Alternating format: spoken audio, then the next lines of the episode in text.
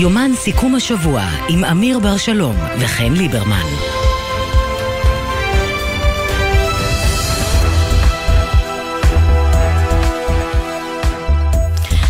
שוב, שלום, אמיר בר שלום, מה שלומך? ערב טוב, ערב טוב, העברת לי את ה... לא יודע מה, אבל הדבר הטוב הזה במיתרי הקול.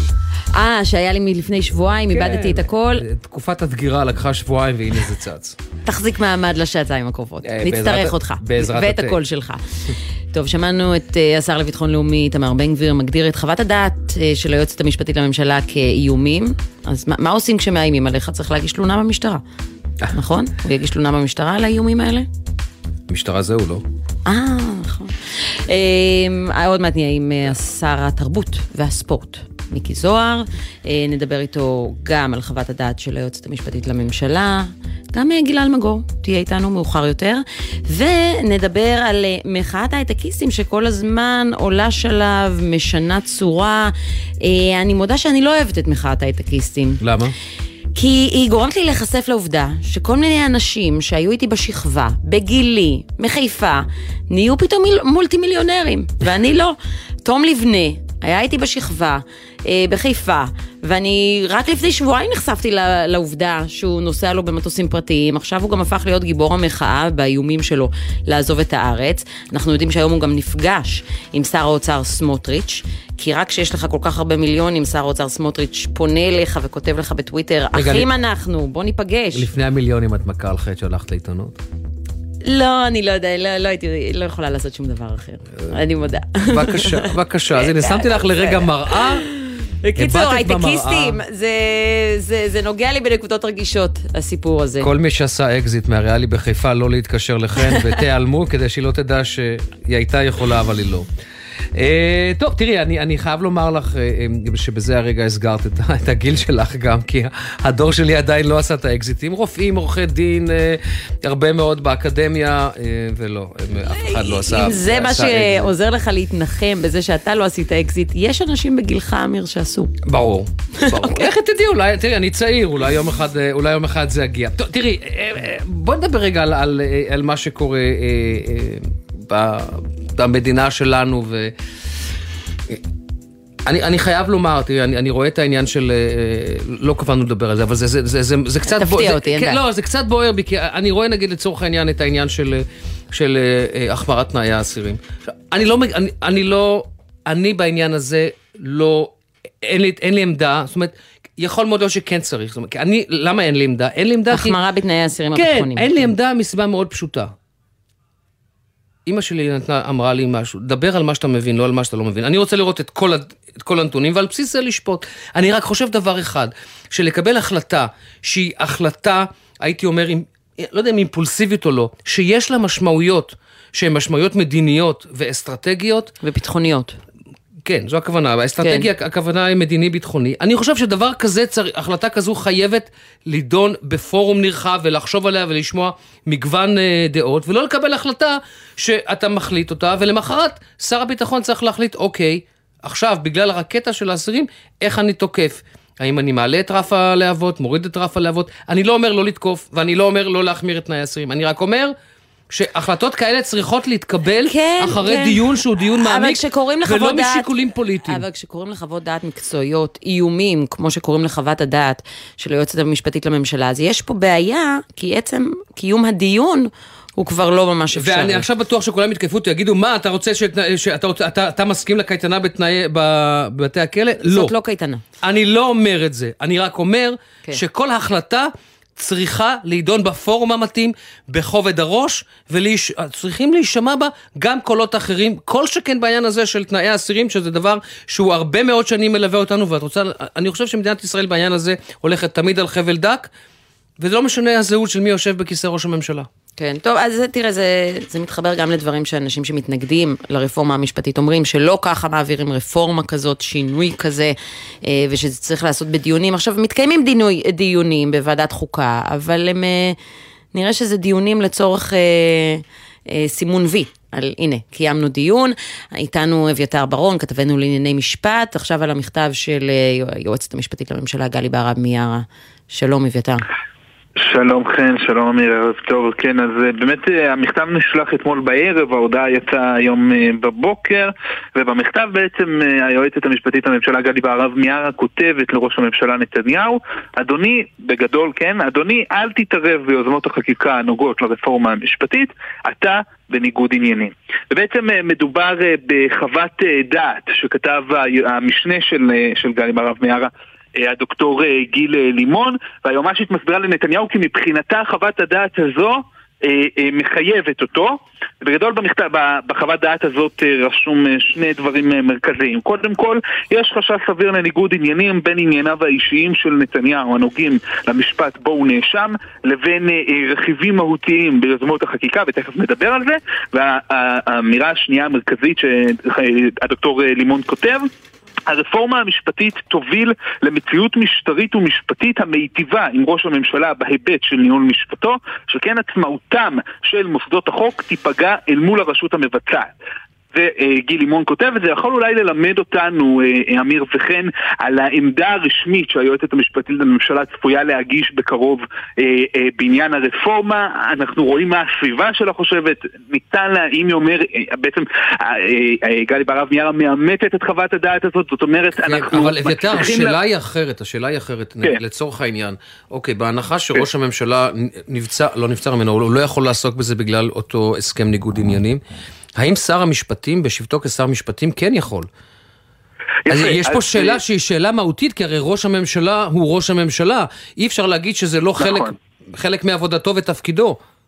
קצת כמו נכון, שדרעי הוא עדיין אה, שר. לא, לא, לא, יש הבדל גדול, יש הבדל גדול בין שר לראש ממשלה. ראש הממשלה הוא ראש הממשלה. לא, בסדר, ברור, אבל אני אומרת שגם דרעי עדיין ממשיך לנהל את העניינים. כן, אבל זה... אז השאלה אם נתניהו פשוט יוכל להגיד... זה עיוות פוליטי, לא, פה אנחנו מדברים על עניין חוקתי. השאלה אם נתניהו יוכל להגיד, האם יש לו אפשרות כן. להגיד, בסדר, קיבלתי, לא מתערב, אבל מן הסתם, להתערב? תראו, אה, אה, אה, אני חושב שמומחים ממני, משפטנים גדולים יותר, היו כאלה שכבר פרשנו את זה, שבעצם היא אומרת לנתניהו אתה לא יכול גם בצורה ישירה, גם בצורה עקיפה, זה נתון לפרשנות. אגב, עוד נקודה, זה לא מצב, זה מצב מאוד מאוד מורכב, שראש הממשלה נאשם בפלילים, זה מצב מאוד מאוד מורכב שראש הממשלה שנאשם בפלילים מקדם בצורה ישירה או עקיפה על ידי שר המשפטים רפורמה משפטית כזאת, ואגב, עוד שאלה שיכולה לעלות, גם היועצת המשפטית לממשלה נמצאת בניגוד עניינים, ככה נתניהו טוען, וזאת טענה שכדאי אה, אה, לדון בה. איך? זאת אומרת, אנחנו מדברים בסופו של דבר בסמכותה של היועצת איך? המשפטית לא, לממשלה. לא, אבל איך היא בניגוד עניינים? שהיא לא מונתה על ידי הממשלה?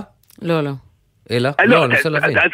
זה מצב שהוא די... שהיא מגנה על רפורמה, שהיא מתנגדת לרפורמה שתחליש אותה. אוקיי. אז אני אומר, טוב, שאלה אחרונה, אתה אומר שהחוות הדעת הזאת, כן. אביתר, חוות הדעת הזאת מחייבת את ראש הממשלה. כן, ככה היועצת המשפטית לממשלה מעדכנת אותה. אז מה קורה אם הוא אומר, אני לא מקבל את חוות הדעת, ואני לא מקיים אותה, והיא לא מחייבת אותה? מה עם הצעדים הבאים? שאלה מצוינת, שאלה מצוינת. אמ, תראי, ממה שראינו במערכת אה, הפוליטית, אה, לא קיבלו את זה יפה, את המכתב אה, הזה של כן. היועמ"ש, שאפילו שר המשפטים יריב לוין הגיב. כן, כבר נגיע לתגובה של, ה, של הקואליציה, אבל מבחינה חוקית, מה אמור לקרות אם ראש הממשלה לא מקבל את חוות הדעת? אז זהו, אז, אז בגדול אמ, היה, הייתה בעבר עתירה אה, בבג"ץ שבעצם אה, טוענת שנתניהו אה, לא יכול לכהן כראש ממשלה בגלל שהוא נאשם בפלילים. ובג"ץ בא ואמר, זה לא נכון, כאילו, בעצם בג"ץ דחה את העתירה בנימוק שנתניהו מחויב להסדר ניגוד העניינים. ואם עכשיו יבוא נתניהו ויגיד, המסדר ניגוד עניינים הזה לא מחייב אותי, היועמ"שית לא מחליטה עליי, ככה כן. במילים פשוטות. אני לא מקבל את הסדר ניגוד העניינים הזה. יכול, יכול מאוד להיות שבג"ץ יבוא ויגיד, השתנו הנסיבות, יכול מאוד להיות שהעתירה שאומרת שראש ממשלה נאשם בפלילים לא יכול לכהן, יכול להיות שהיא כן תתקבל. יש פה מצב מאוד מאוד מורכב. אז היא מכינה את הקרקע לנבצרות? אמ, אני ממליץ שנשאיר לפרשנים. אה, בסדר גמור. תודה רבה. תודה, כן, אביתר. אבל, אבל זה באמת מצב מאוד מאוד מורכב, מאוד מאוד, אפילו גם מעניין להסתכל על זה ברמה המשפטית, ואני חושב שגם לא נתקלנו בו מעולם אה, בראש ממשלה מכהן אה, בפלילים. אוקיי. שנאשם בפלילים, נכון. כמובן. תודה. כן, תודה. תודה לכם. זו שאלה, זו שאלה מאוד מעניינת, זו שאלה מאוד מאוד uh, מעניינת, כי תטען uh, היועצת המשפטית לממשלה, אני בסך הכל לוקחת את הסכם ניגוד העניינים שלא אני חתמתי עליו כיועצת משפטית לממשלה, אני שומ, לצורך העניין שומר את הסף בהקשר הזה, לוודא שזה אכן מתקיים. לא, אז, אז תשמע משחר גליק מה יש לקואליציה להגיד על הטיעונים האלה.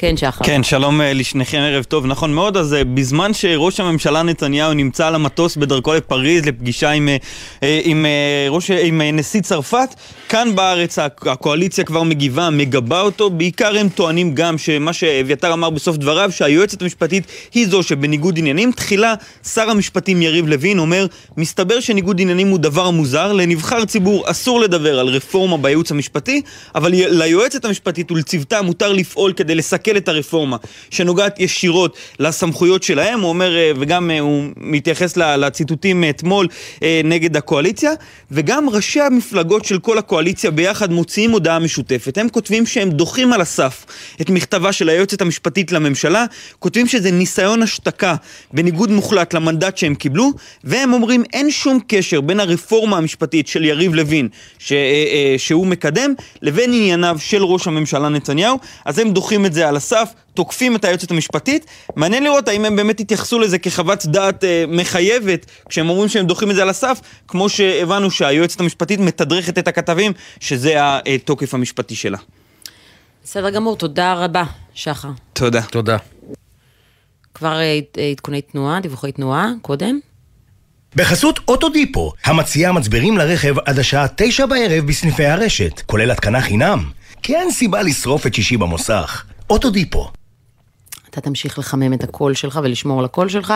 אני אספר לכם שכביש מספר 22 עמוס ממחלף חוף שמן עד מחלף עת הצפון בגלל תאונת דרכים. כביש מספר 77 עמוס ממחלף בית רימון עד מחלף גולני, כביש מספר 70 עמוס לסירוגין ממחלף סומך עד צומת אחיהוד, כביש החוף לצפון עמוס ממחלף חוף השרון עד נתניה, כביש גאה לדרום עמוס מאם המושבות עד מחלף השבעה, ובכיוון ההפוך עמוס מגנות עד גבעת שמואל.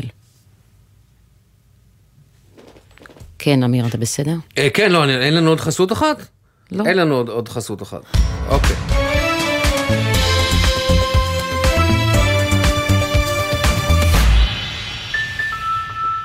זה, אני יודע שהעניינים החוקים חוקתיים משפטיים קרובים לליבך, תרתי משמע, אבל אה, זה, זה ויכוח באמת, אה, זה לא ויכוח, זו סוגיה באמת מעניינת. של, אה, אני שואל את עצמי שאלה אחרת, מי יקבע? זאת אומרת, נגיד שלצורך העניין טוענת היועצת המשפטית והיא טוענת, טוענת, יש כאן ניגוד, אומר ראש הממשלה אין פה ניגוד, מי האינסטנציה, או מי שאמורה היועצת עכשיו... היועצת המשפטית לממשלה היא האינסטנציה, ברור. אה, לא, אז אוקיי, עכשיו שאלה... כי היא המומחית המשפטית. אז עכשיו השאלה... בשביל זה יש יועצת משפטית לממשלה. כשעדיין מדובר במשרה שיש לה איזשהו משקל, עדיין מדובר בשומרת סף. עוד מעט אחרי הרפורמה המשפטית, היא כבר לא תהיה שומרת סף, אבל כרגע היא עדיין שומרת סף. כל, לא, לכן כרגע לא... היא האינסטנציה. באתי לומר, אני שונא את המילה הזאת, שמשתמשים במטריצה, זאת אומרת, לצורך העניין, במבנה הזה. כן. אין, אין, אין אין איזשהו, איזשהו מישהו מלמעלה, מלמעלה שיגיד, רגע, היא צודקת, אתה טועה, אתה, אתה צודק, היא טועה. אין. יש, החוק. שלום אה, לשר מיקי זוהר, שר התרבות והספורט. שלום וברכה. אז מה יקרה עכשיו אחרי חוות הדעת הזאת של היועמ"שית? נתניהו בעצם מנוע מלקדם את הרפורמה לפי חוות הדעת, וזו חוות דעת מחייבת. תראי, אנחנו שמענו על חוות הדעת, ואנחנו באמת תוהים מי אלו נבחרי העם? האם זה המשפטנים, או שמא אנחנו נבחרי הציבור? אה, מגיעה היועצת משפטית וקובעת שמה שהעם מצפה מראש הממשלה שלו לעשות, הוא לא יוכל לעשות, משום שהיא סברה שהרפורמה אותה אנחנו מקדמים קשורה באיזושהי צורה למשפטו. וזה מבחינתי דבר שהוא לא פחות מהרס הדמוקרטיה בישראל, הפיכת מדינת ישראל למדינה שהמשפטנים הם אלו שקובעים לה בלי שהם נבחרו על ידי הציבור, ואחר כך תוהים למה אמון הציבור הולך ופוחת, למה אמון הציבור במערכת המשפט כמובן. הולך ודועך. הוא עדיין כפול מאמון הציבור בכנסת. הוא עדיין כפול מאמון הציבור בכנסת, אבל מי חתם על הסכם ניגוד העניינים?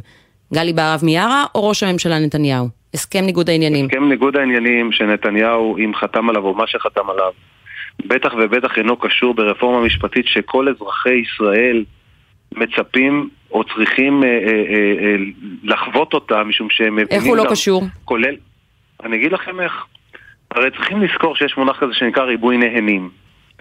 מה זה ריבוי נהנים? אם יש מצב שעושים פעולה כלשהי, שהיא משליכה על כל הציבור, או רוב הציבור בישראל, או חלק גדול מהציבור בישראל, זה, זה בטח ובטח לא קשור לענייניו של נתניהו, אבל גם אם זה היה קשור בצורה כזו או אחרת, אפילו בדרך רחוקה ועקיפה, אין לזה שום קשר משום שהמהלך הזה הוא מהלך ש, ש, שבעצם מטפל במשהו שכל אזרחי ישראל אמורים אבל רגע, לפי ההסכם נתניהו מנוע מלהתערב במינויים, לפי ההסכם של נתניהו מנוי מלהתערב במינויים והליכי מינויים של בכירים בייעוץ המשפטי לממשלה במשרד המשפטים ובמשטרת ישראל המטפלים בהליך הפלילי נגד ראש הממשלה. עכשיו, הרפורמה המשפטית עוסקת גם בפיצול תפקידי יועמ"ש וגם בוועדה לבחירת שופטים, אז איך זה לא קשור? אז כך, משום שמי שמנסה לחבר בין בחירת שופטים עתידית לכך שהיום יש שופטים שדנים בתיקו של נתניהו, ברור שבעצם מפריך את המציאות. זה פעם אחת. למה? הקשר? המשפט של נתניהו לא יגיע לעליון בסופו של דבר? או לחילופין, יועץ משפטי לממשלה, יועץ משפטי לממשלה חדש לא יידון, לא יידון בעסקת טיעון אם וכאשר תהיה כזו? א', אינני יודע אה, לאיפה העניין של נתניהו... אבל אפשר להניח. אבל לא, אי אפשר להניח. בטח שכן, יש משפט. רגע, או שזה ילך לעסקת טיעון, או שזה ילך לפסק דין, וכנראה שגם לעליון. אני אומר, ואם יהיה זיכוי מוחלט, את בטוחה שהמדינה תערער? סליחה, מאוד יכול להיות. אי אפשר לדעת. למה? בגלל לרוב מערערים. לא אבל, אבל אנחנו לא אמורים להיערך לתרחיש הזה? השר זוהר, אנחנו לא אמורים להיערך לתרחיש הזה? לא, אנחנו אמורים להיות במצב שהציבור בוחר את נבחריו ונבחריו מממשים את המדיניות אה, שהציבור שבחר אותם... ויש לנבחריו, יש אשראי פתוח לעבור גם על החוק ולהפר הסכמים?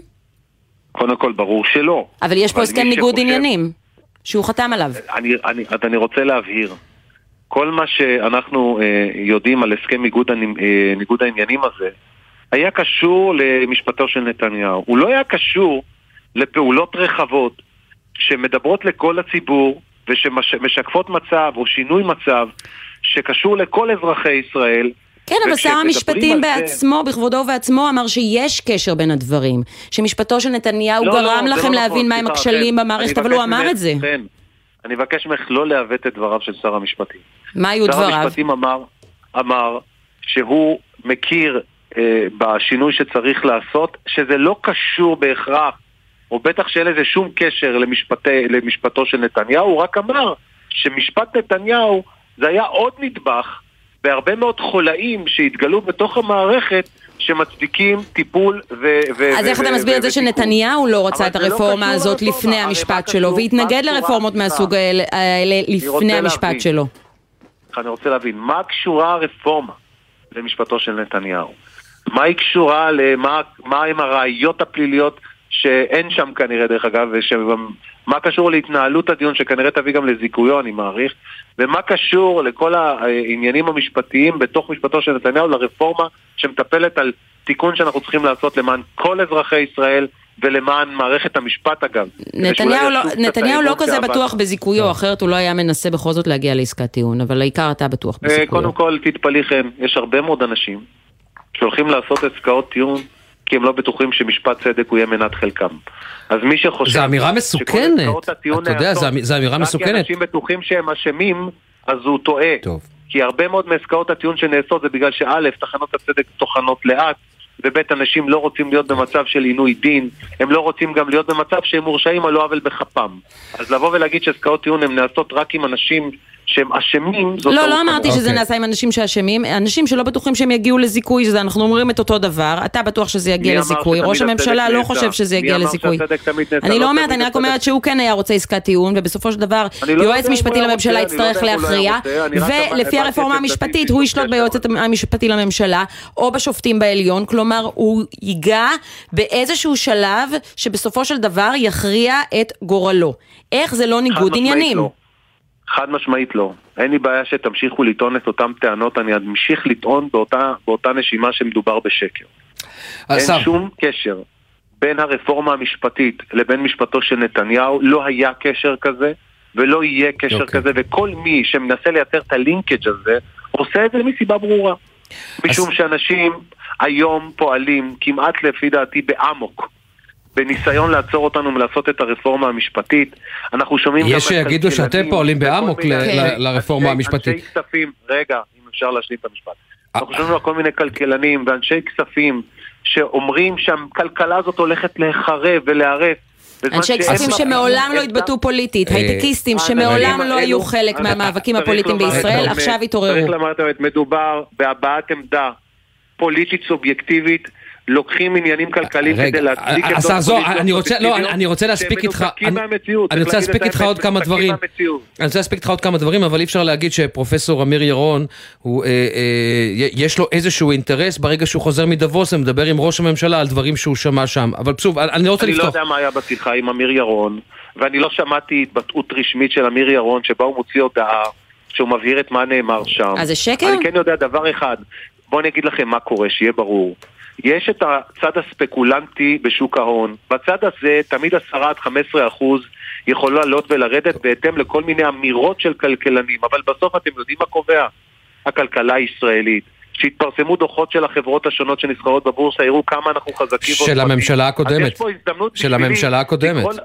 שנת התקציב הקודמת היא מד- מדיניות של הממשלה. הקודמת, של הקודמת ושל הממשלה הנוכחית. אוקיי. כלכלת ישראל היא כלכלה חזקה, והנה הזדמנות לקרוא לאזרחי ישראל, שמעו בקולי, תשקיעו בשוק ההון, אתם תרוויחו הרבה השר- כסף, כי הירידות האלו עכשיו לא משקפות... השר מיקי זוהר מבטיח. הן אוקיי, בסך הכל אמיר. משקפות ספקולציות של אנשים... אוקיי. אמיר כבר המון זמן מנסה לשאול שאלה. על אף שהיא כן. טובה לישראל. השר זוהר, בוא- ננסה. להתקדם. את- אני לא, אני לא אוהב לקטוע מרואיינים, אבל בוא נתקדם. אני רוצה לדבר, לעבור איתך לח'אן אל-אחמר.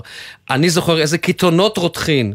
קיתונות רותחין נשפכו על אה, אה, נפתלי בנט והביאו ציטוטים שלו שהוא לחץ על נתניהו בזמנו לפנות את ח'אן אל-אחמר וזה לא קרה. והנה תראה, גם אתם לא מפנים את ח'אן אל-אחמר, גם אתם הולכים לבג"ץ לבקש אה, אורכה, ואתה יודע, אני אתן לך רק משפט אחד של שר בממשלה שלך, קוראים לו שיקלי, שאומר ב-2021 מעורבות אירופית בניסיון להקים מדינה פלסטינית על אי פינוי ח'אן אל-אחמר בתקופת אה, נפ- אה, ראש הממשלה דאז נפתלי בנט. מה קרה?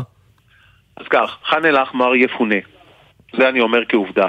העיתוי של הפינוי והזמן של הפינוי הוא תלוי נסיבות. הוא תלוי נסיבות שלא לא כולן מפורסמות לציבור. ויש שיקולים אה, כאלו ואחרים, שאגב, אני גם לא חלק מהם, משום שאני לא בקיא בפרטים ה... אה, בוא נגיד ככה, הסודיים, כי יש קבינט שגם דן בדברים האלה, ויש גם עוד גורמים בביט... בעולם הביטחון שיותר בקיאים כנראה ממני ומכם. ח'אן אל-אחמר הוא משהו שצריך להיות מפונה באופן ברור, יש גם החלטה של בית משפט עליון בעניין הזה, שקובעת שהדבר הזה צריך להתפנות. העיתוי הוא יהיה העיתוי הנכון והמתאים והראוי כדי לעשות את הפעולה, לא בהתאם לכל מה שאנחנו בהכרח אולי רוצים. אגב, כל מה שאתה אומר עכשיו, השר, כל מה שאתה אומר עכשיו לא, היה רלוונטי גם בממשלה אתמול. הקודמת. בדיוק, זה קופי פייסט אבל לממשלת אז- אבל בנט אז היה- לפיד. אבל אז היה אשמתו של מנסור עבאס. אז אני אומר שוב, כרגע אנחנו יודעים שח'אן אל-אחמר הוא בדרך לפינוי, זה דבר שיקרה. העיתוי לפינוי הוא עיתוי שייקבע במועד אחרי שהרבה מאוד אה, דיונים נעשו בעניין הזה וגם נבחן הנושא לעומק, וכך גם ייקבע מועד הפינוי. מה, מה אתה אומר לצורך העניין לשר סמוטריץ' שלצורך היום אה, חותם על צו שמגדיל את הכספים שישראל משאירה לעצמה ואמורים לעבור לרשות הפלסטינית וכל עניין עכשיו האסירים הביטחוניים שבן גביר אה, מחליט עליו, אנחנו רואים ללא דיון קבינט ללא אולי הבנה שזה יכול לגרור את ישראל לסבב לחימה מבלי שהיא, בהחל... שהיא רוצה את זה? אז קודם כל, אה, אני מניח שאתם אולי לא יודעים, אבל אני כן יכול לומר שכל נושא כזה הוא נושא שנידון חד משמעית אה, גם מול אה, הגורמים הבכירים בממשלה, בין אם זה ראש הממשלה ואני מניח גם שר המשפטים וגורמים אחרים. ומי שחושב שזה נעשה באופן חד צדדי, באופן לא מבוקר ולא שנעשה על זה איזשהו דיון מסוים. במה, טועה. אני יכול לומר לך שבמערכת הביטחון מעבירים על זה ביקורת היום. אוקיי, בסדר, הביקורת יכולה להישמע וזה בסדר גמור, אנחנו היה, נמצאים במדינה אתה לא חושב. לא, השר זוהר, אתה לא חושב שהחלטה כזאת, שיש לה משמעויות אסטרטגיות, ואתה יודע את זה, לא צריך לעבור דיון קבינט מעמיק? ולא, אני לא ולא, לומר- ולא לא החלטה יודע כזו או אחרת של אני לא שר? יודע לומר, אני לא יודע לומר משום שאני לא בקיא באיזה דיונים נעשו ומה היה בתוך הדיונים שנעשו. אה, אני חד משמעית יודע שאם אה, יש מישהו שאפשר לסמוך עליו בכל מה שקשור לאחריות ביטחונית, זה נתניהו. נתניהו הוכיח לאורך השנים אוקיי. שמבחינה ביטחונית הוא תמיד נהג באחריות גדולה. לא, לכן אני לוחץ אותך. בעניין הזה, לכן אני שואל. ובמחשבה יתרה, ולא באופן, אה, אה, מה שנקרא, בשליפה מהמותן. ולכן אני אומר לכם שגם הנושאים האלו שהצגתם כרגע, הם לא נעשו ש... נושאים שנעשו בשליפה okay. אוקיי. מן המותן. אלו נושאים שנידונו, נבדקו, ובהמשך נראה גם את ה... כשר התרבות והספורט יש לך בכל זאת יותר נגיעה למצוקה של אומנים בישראל שנחרדו מהתוכניות לסגור את התאגיד, והיום אולי הם נושמים לרווחה, אבל עם איזושהי בכל זאת עננה של איום שמרחף. זה היה שווה את זה? קודם כל אני אמרתי מתחילת הדרך שצריך לחשוב על איזושהי קונסטלציה בה אנחנו לא סוגרים את התאגיד וכן מאפשרים אה, אה, לתכנים הנהדרים שיש שם להמשיך ולהיות אה, אה, לנגד עינינו יום יום ערב ערב. ואני מניח שההחלטה שהתקבלה כרגע היא החלטה שאומרת שהתכנים האלו יימשכו ולגבי המשך התנהלות התאגיד וההיקפים והדברים והתכנים זה משהו שמן הסתם ידונו בו בהמשך. אז האיום נשאר על השולחן, אבל, אבל למה לא, שמו אותו לא כרגע בצד? איום. זה היה יותר מדי לא להתעסק איתו מול המחאות? אני לא קורא לזה איום. אנחנו קיבלנו מנדט מהציבור לחולל שינויים ורפורמות. ואנחנו דיברנו על כל הרפורמות האלו גם לפני הבחירות. אבל מתי זה יחזור? לא מתי, בזה, מתי הדיבורים על לא התאגיד יחזרו? שום, לא איום ולא שום דבר. אני רק רואה בזה... זה איום על פרנסה של אנשים, ברור שזה איום. לא, חלילה, מה פתאום. זה, זה, לא, זה לא נועד כדי לאיים על אף אחד. אם סוגרים חטיבות, אם מפטרים אנשים, זה אנשים מרגישים שהם תחת איום לפרנסה שלהם. זה, זה סביר ולגיטימי שאנחנו, אה, כמי שקיבלנו את התפקידים השונים בממשלה, נעשה בחינה של דברים מחדש אם נשקול ונרצה, ואם נחליט שצריך לתקן, נתקן, ואם לא צריך לתקן, לא נתקן. אבל לא הייתה אה, כאן בחינה, אה, הייתה כאן הצהרה שצריך לצמצם. אומר, בסוף אנחנו מסתכלים על השורה התחתונה. אתם יודעים הרי מה קורה, אנחנו חיים בעידן שהספקולציות וההערכות והספינים הם חזות הכל. לא המציאות והעובדות בשטח. והמציאות והעובדות בשטח אומרות שכרגע לא סוגרים את התאגיד. אז זה אומר ש... כרגע, מה זה כרגע? זה לא... כי כרגע התקבלה החלטה שהוא ממשיך. נכון, אבל כרגע, לכמה זמן זה הכרגע הזה? אנשים צריכים לדעת. אני בטח לא יכול להיות זה שמתחייב. יותר מזה, גם לא התאגיד צריך לדעת, אנשים ששוקלים לבוא לעבוד בתאגיד צריכים לדעת. אז אני אומר... מה העתיד שלהם? התאגיד אה, לא נסגר, בשונה ממה שכולם אה, חשבו, ויצאו אפילו להפגין בגינו. ויכול להיות שיהיו שם שינויים, והשיטת העבודה של התאגיד אולי טיפה תשתנה, אבל דבר אחד אני יודע, כשר התרבות והספורט, שהתכנים התרבותיים שם, האומנותיים שם, אלו שמביאים הרבה מאוד יצירה טובה לעולם התרבות והאומנות, ושגם התאגיד מעניק מאות מיליונים של השקעה בעולם התרבות והאומנות, כן. זה יימשך. ומה עם החדשות? אז קודם כל על זה, אז אני אומר, קודם כל על זה אני מברך. לגבי מה יהיה בהמשך, אני... לא, לגבי החדשות, כי דיברת על היצירה, דיברת על האומנות, מה עם החדשות? אני אומר, בינתיים, בינתיים אני שר התרבות והספורט ולא שר התקשורת, ואת השאלות האלו תצטרכו להפנות לשר התקשורת ולא אליי.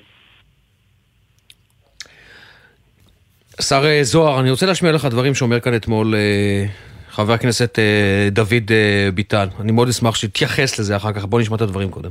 צריך לסיים את העניין של דודי אמסלם כמה שיותר מהר, מכיוון שיש הרבה מאוד התמרמרות בקרב בוחרי הליכוד לעניין הזה. מגיע לו, עם כל הכבוד לנתניהו, אם הוא לא ייתן לו, הוא ישלם מחיר גם ציבורי, גם פוליטי. אמרתי, הוא ישלם מחיר, לא אמרתי איזה. עדיין אנחנו נותנים צ'אנס לזה.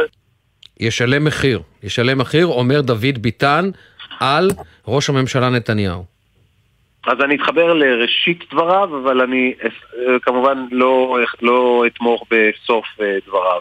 תחילת דבריו הם שצריך למנות את דודי אמסלם לתפקיד שר, ואני תומך בזה לחלוטין.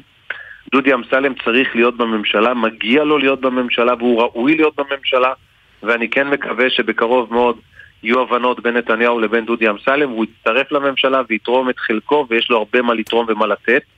לגבי המחירים, לא מחירים, אה, מה יהיה אם וכאשר כן או לא, זה דבר שאני מעדיף לא, לא, לא, לא להיכנס אליו ולא לדבר עליו. אני רוצה לקרוא תמיד לאחדות השורות, לעבודה יחד בכפייה שלנו כגוף אחד, כדבוקה אחת. אבל זה לא קורה. אבל, אבל זה לא, אתה יודע, גם אם אמסלם ימונה עכשיו לשר, זה די ברור שהמשקעים האלה ישנם, וזה די ברור שאין כבר אחידות שורות אה, בליכוד, כמו זו שהייתה בעבר.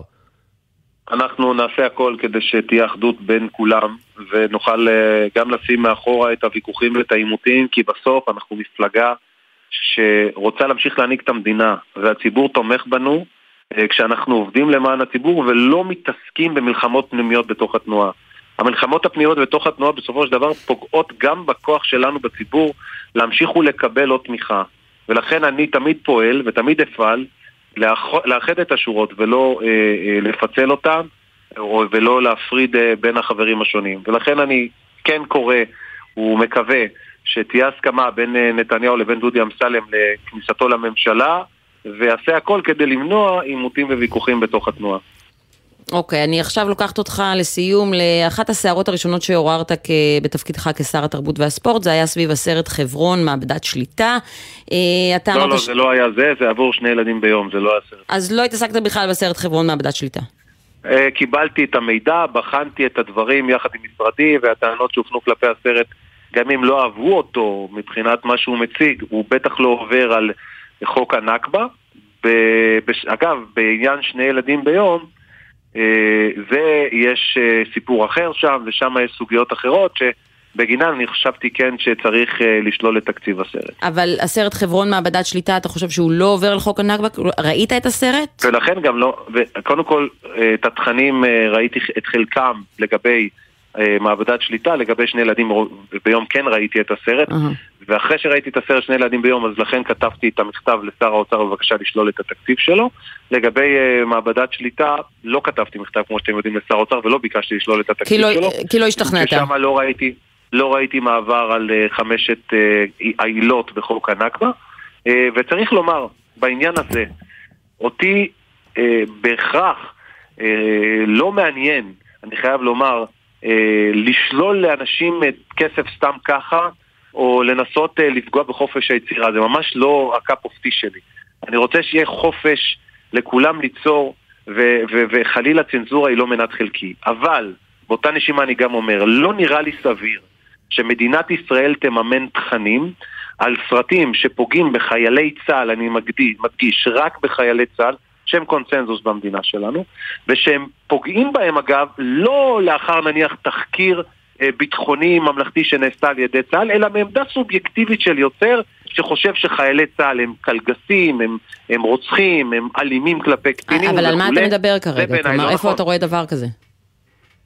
בשני ילדים ביום, מי שיראה את הסרט הזה יראה את מה שאני מתאר עכשיו. אגב, ללא תחקיר צבאי, ללא תחקיר... למשל נתתי דוגמה, אם מחר היו רוצים לעשות סרט על פרשת 300, קו 300, הייתי אומר, בסדר גמור, אין שום בעיה עם זה, משום שנעשה שם תחקיר והדבר נבדק. היו רוצים לעשות סרט על סברה ושתילה נניח. מצוין, היו תחקירים של הצבא, הדברים נבדקו. אפילו רחמנא ליצלן היו רוצים לעשות סרט על עניין אלאור עזריה. היה שם תחקיר, רוצים לעשות סרט שיעשו. אבל לעשות סרט מעמדה סובייקטיבית של אה, יוצר, שהוא מאמין בוודאות שהחיילים שלנו הם רוצחים, והם קלגסים, והם אלימים, והם אנסים, זה דבר שהוא לא מקובל עליי. הוא לא סביר, ומשלם המיסים לא צריך לשלם על זה. אגב, הסרט הזה יוכל להיווצר, בהחלט שכן, רק שהממשלה והמדינה לא תשלם עליו, אלא אנשים פרטיים ישלמו עליו. טוב, בינתיים גם הסרט חברון מעבדת שליטה סומן, למור, אולי לא על ידך, אבל סומן כבעייתי, לא למרות שמתראיינים שם אלופים במילואים, שלמה גזית, נועם טיבון, לא אבל בסדר. לא על אוקיי. ידי, מה לעשות? לא על ידי. מצטער שאני uh, פוגם באייטם, אבל זה לא על ידי. אוקיי, שר התרבות והספורט, השר מיקי זוהר, תודה רבה לך. תודה. תודה רבה גם לכם, להתראות. ערב טוב. כמה הודעות כבר חוזרים.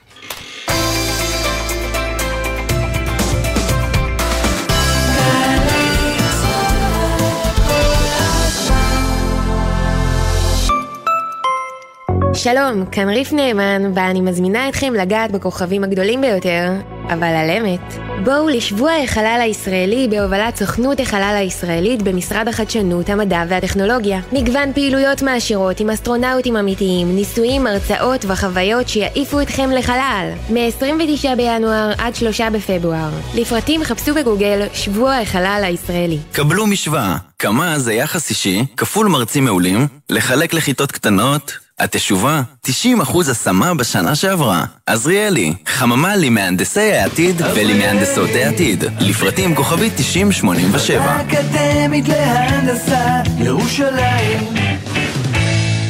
שלום, כאן אנה מאגף השיקום במשרד הביטחון. אז מה חדש אצלנו? המון. במסגרת רפורמת נפש אחת שידרגנו למענכם את האתר שלנו, ומהיום תוכלו להגיש מרשמים, להזמין תרופות, להגיש בקשת החזר הוצאות או לקבוע תור לביקור במחוז. והכל באתר, יעיל וקצר. תוכלו גם לראות במצפן הזכויות את כל הזכויות וההטבות שאתם זכאים להן בקליק אחד. אז חפשו בגוגל, אתר אגף השיקום. אנחנו כאן בשבילכם. בכל חמישי בחצות. שלום לך, שחר אמנו. לילה טוב, בן, מה המצב? זה הזמן. במזרחית. בן פראג' ושחר אמנו מארחים את אומני הזמר המזרחי המובילים. לילה טוב לאורח שלנו דוד זיגמן, ישי לוי, יוסי גיספן, שגיב כהן, חיים מוליאל, סמי לזבי. עם מוזיקה שמזכירה נשכחות והשיחות אל תוך הלילה. מי מגילה את זוהר? עכשיו הזמן במזרחית, הלילה בחצות, גלי צה"ל כל שבת ב-10 בבוקר, יורם סוויסה לוקח אתכם למסע מוזיקלי. והשבוע, מסע עם אתניקס. הדבר הזה הרבה יותר גדול מהמריבה המטומטמת הזאת, וכשמבינים את זה, זה כנראה מאוחר מדי. והתקשרת אליו? יצרנו קשר. לא, איך היו השניות הראשונות של ה... כאילו לא נפרדנו מעולם. מסע עם יורם סוויסה, שבת 10 בבוקר, ובכל זמן שתרצו, באתר וביישומון גלי צה"ל. עכשיו בגלי צה"ל, אמיר בר שלום וחן ליברמן. חמש שלושים ושבע ושלושים ושבע שניות, אה, אנחנו אומרים את זה כי כל מי שבפקקים לא בהכרח רואה את, ה, רואה את, ה, אה, לא, את השעון אל תתרץ, שלו. אל תתרץ, אני חושבת שיש לאנשים שעון באוטו. הם נתן רואים. רעיון טוב השר זוהר, הוא גם ענה לכל, ה, לכל השאלות, לא התחמק. לא התחמק. אה, לא נכון. התחמק, לא מהסרטים, נכון. לא התחמק. לא התחמק, ואת יודעת, יאמר לשבחו, שאלנו אותו שאלות לא קלות, יאמר לשבחו, אבל אנחנו עכשיו אומרים שלום למי שהיה אה, עד לא מזמן אה, שר, גם היה עד לא מזמן אה, חלק מן הליכוד. חבר הכנסת זאב אלקין, יושב ראש סיעת המחנה הממלכתי, שלום לך, ערב טוב. שלום, שלום, ערב טוב. אני מבין שאנחנו תופסים אותך בשדרות, או שאתה כבר בדרך חזרה? אתם. אתם תופסים אותי כבר בדרך חזרה משדרות, אחרי ביקור הזדהות שעשיתי שם היום, לאחר הלילה של הרקטות. פגשתי גם את ראש העיר, אמנם אנחנו במפלגות שונות, אבל אני מאוד מעריך אותו, וישבנו לראות איך כחבר כנסת אני יכול מהכנסת לעזור לשדרות, כמו שעשיתי גם בתפקידיי הקודמים, כולל תנופת הבנייה העצומה בשדרות מהתקופה שלי כשר השיכון. אגב, מאוד שימח אותי לראות את העיר הזאת מתפתחת, והרבה אכן, אנשים רוצים לבוא. אני חייב לומר שאני גם כל ביקור שלי מתפעל מהבנייה שם, אבל בוא בוא נדבר רגע על ח'אן אל-אחמר.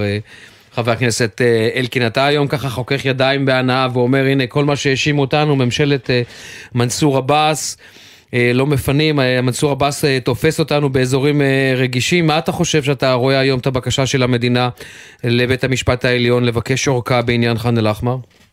קודם כל אני לא חוכך ידיים בהנאה, כי אני חושב שבאמת צריך לפנות ח'אן אל-אחמר. אמרתי את זה כשהייתי חבר קבינט של נתניהו, חלקתי על דעתו, ואמרתי את זה גם בקבינט וגם פומבית. אמרתי את זה בממשלה הקודמת, ממשלת בנט-לפיד, הייתי שם בעמדת מיעוט, אבל אמרתי מעל במת הכנסת אפילו שאני חושב שזה טעות ונכון לפנות.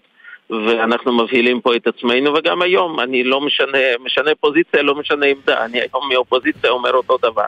מה שעצוב זה לראות אנשים שעשו קריירה בשנה וחצי האחרונות מצרחות על כך שהאחים המוסלמים מונעים מאיתנו לפנות את ח'אן אל-אחמר, עכשיו אומרים שהם צריכים ארבעה חודשים ללמוד את הנושא.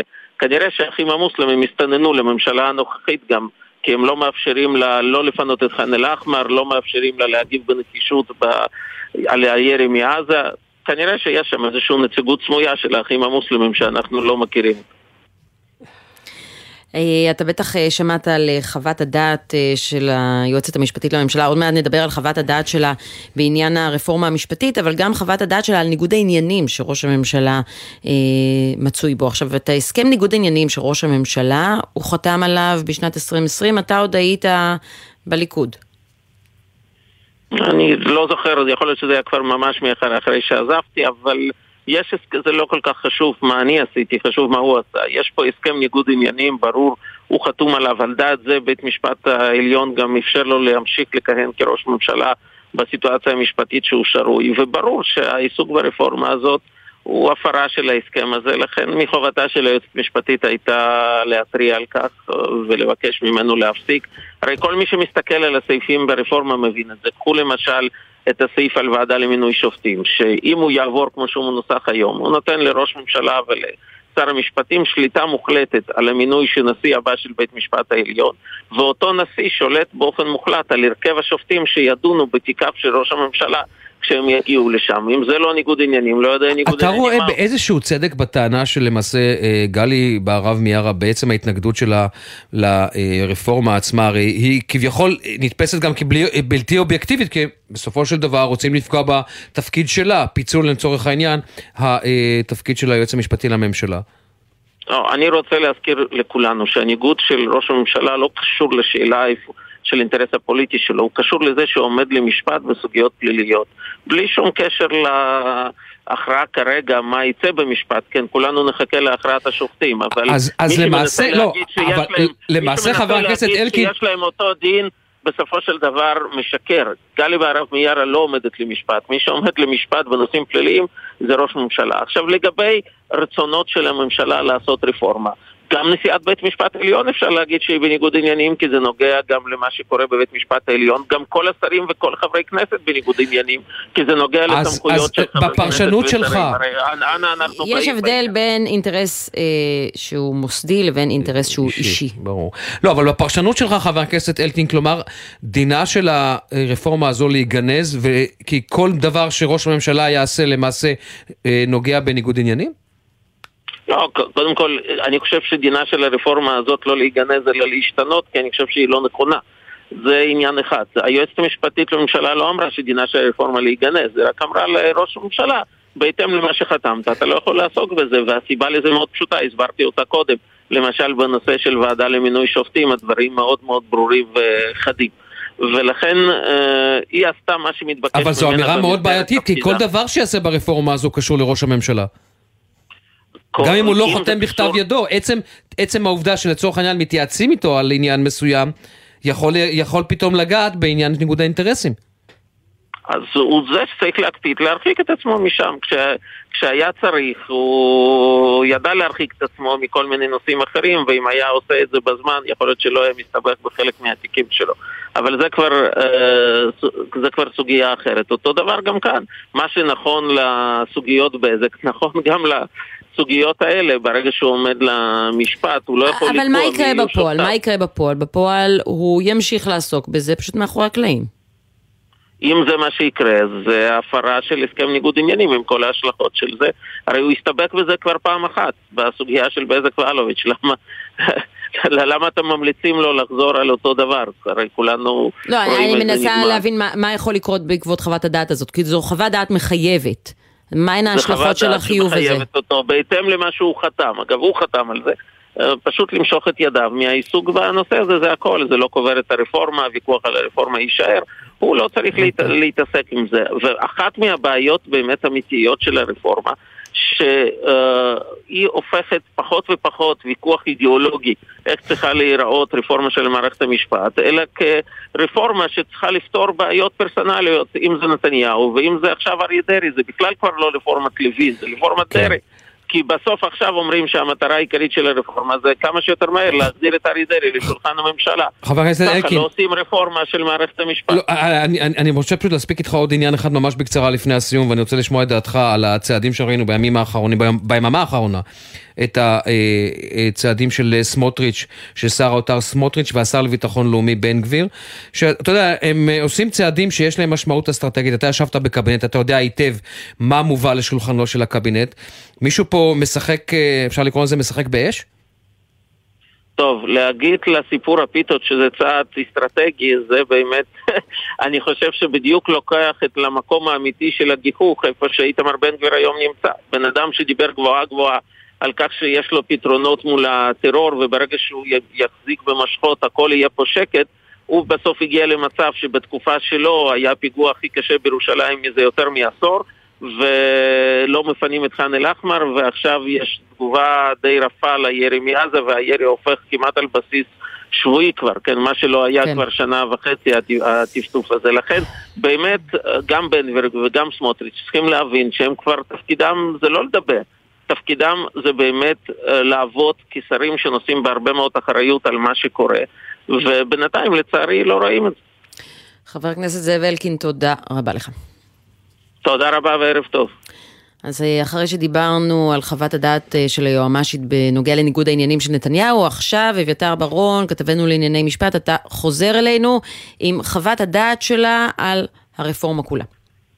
כן, אה, חוות דעת רשמית, כמו שאמרנו, הניצנים של עמדתה כבר היו ידועים, היה ברור מה עמדתה, והיא אה, מוסרת היום לשר המשפטים את אה, חוות דעתה, והיא אומרת כך, אני מקריא פשוט ממש לפני דקה קלה קיבלנו את ההודעה, וכך היא כותבת. לעמדת היועצת המשפטית לממשלה, כל אחד מההסדרים המוצעים ובוודאי הצטברותם יובילו לפגיעה, לפגיעה קשה במארג הבלמים והאיזונים בין הרשויות. כל אחד מההסדרים המוצעים מעלה קשיים מהותיים היורדים לשורש עקרון הפרדת הרשויות, העצמאות השיפוטית והמקצועיות של הרשות השופטת. היא טוענת בעצם את מה שידענו שהיא טוענת שהרפורמה הזו רעה אה, למערכת המשפט, הרפורמה הזו רעה להפרדת הרשויות, הרפורמה הזו בעצם אה, אה, תיתן אה, כוח, אה, כאמור, אה, כמובן לעמדתה, כן, אני לא נוקט פה עמדה אלא אני אומר את עמדתה, הרפורמה הזו תגרום לכך שה... אה, אה, האיזונים והבלמים בין הרשויות, בעצם יהיה יותר כוח לרשות המבצעת, לממשלה ולרשות המחוקקת, הכנסת.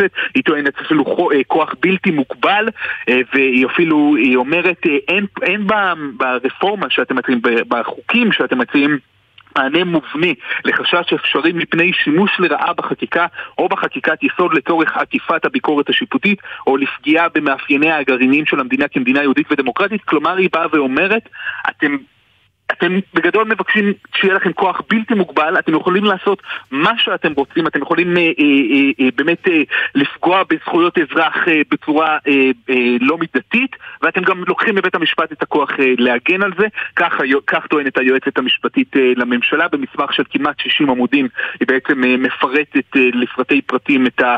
את ה אה, אה, ממש מתייחסת לדוגמאות אה, קונקרטיות שלדעתה, זה, אני אנסה למצוא דוגמה... אה, זה, אני תכף אחזור. אתה יודע מה, לא, לא, אביתר, בוא נעשה דבר כזה, זאת אומרת, רוח הדברים די ברורה, היא די ברורה כן. כאן, והשורה התחתונה, אני מצטט כרגע, תוביל לפגיעה קשה במארג הבלמים והאיזונים בין הרשויות. כן. קח את הדוח הזה, תלמד אותו, אם יהיו עוד אה, דברים מעניינים בו, תחזור אלינו. אה, אני מניחה שהתגובות כן. לחוות דעת הזאת יגיעו במהרה, אולי אפילו על ידי אנשים שלא טרחו לקרוא אותה. אבל... זה, אה, זה, זה כמובן, אבל, אה, אבל זה, זה תמיד לצערנו, אבל אמ, צריך להגיד שחוות הדעת הזאת, ששוב, היועמ"שית, לא, זה לא שפתאום יש מאין אנחנו מגלים את עמדתה.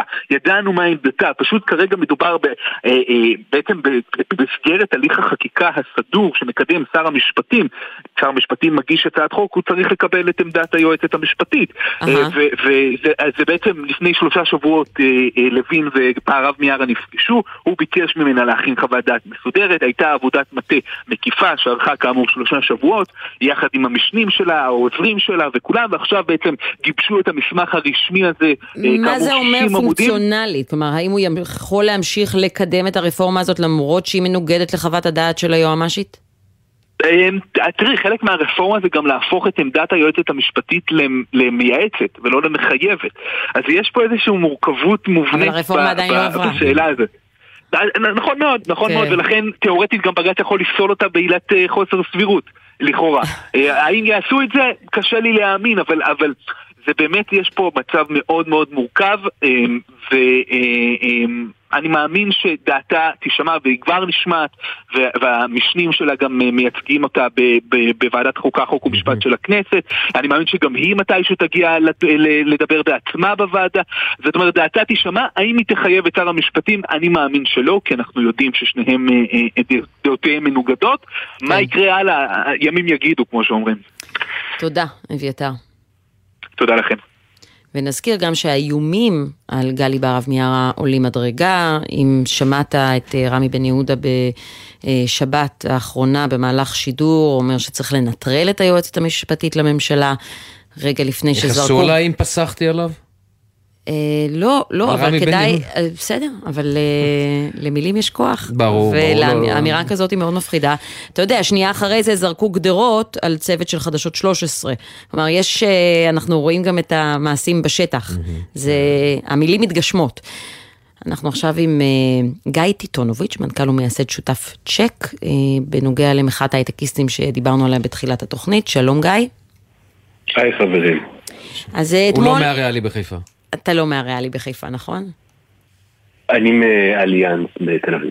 אה, מאליאנס, כי היה גם אליאנס בחיפה, שם- משם תום לבנה. תום לבנה הוא מאליאנס בחיפה? אני מאליאנס ירושלים, רני אה. קסן. בסדר, אז חבר'ה מאליאנס עולים שידור ברדיו. אנחנו יודעים שתום לבנה, אה, אותו הייטקיסט אה, שאתמול אה, דיבר בחדשות 12 על כך שהוא מתכנן לעזוב את הארץ במחאה על הרפורמה ושהוא מקווה שעוד אנשים מתחום ההייטק יעשו כמוהו. מהר מאוד השר סמוטריץ' פנה אליו בטוויטר, כתב לו, אחים אנחנו, בוא נשב, והם אכן ישבו עוד הבוקר, הם ישבו לפגישה. יש לך מושג, אתה יכול להגיד לנו אולי מה, מה יצא מהפגישה הזאת? לא, אין לי מושג. אני חושב שרוב רובנו מוחלט במטה מאבק הייטקיסטים, אין להם מושג. יש לנו קבוצת וואטסאפ סוערת ונרגשת, שבה אנחנו מתאמים פעולות, אז uh, אנחנו לא מעודכנים על זה, ואני יכול להגיד ש... Uh, אולי זה סימן אחד חיובי שמוכנים להקשיב לנו לפחות.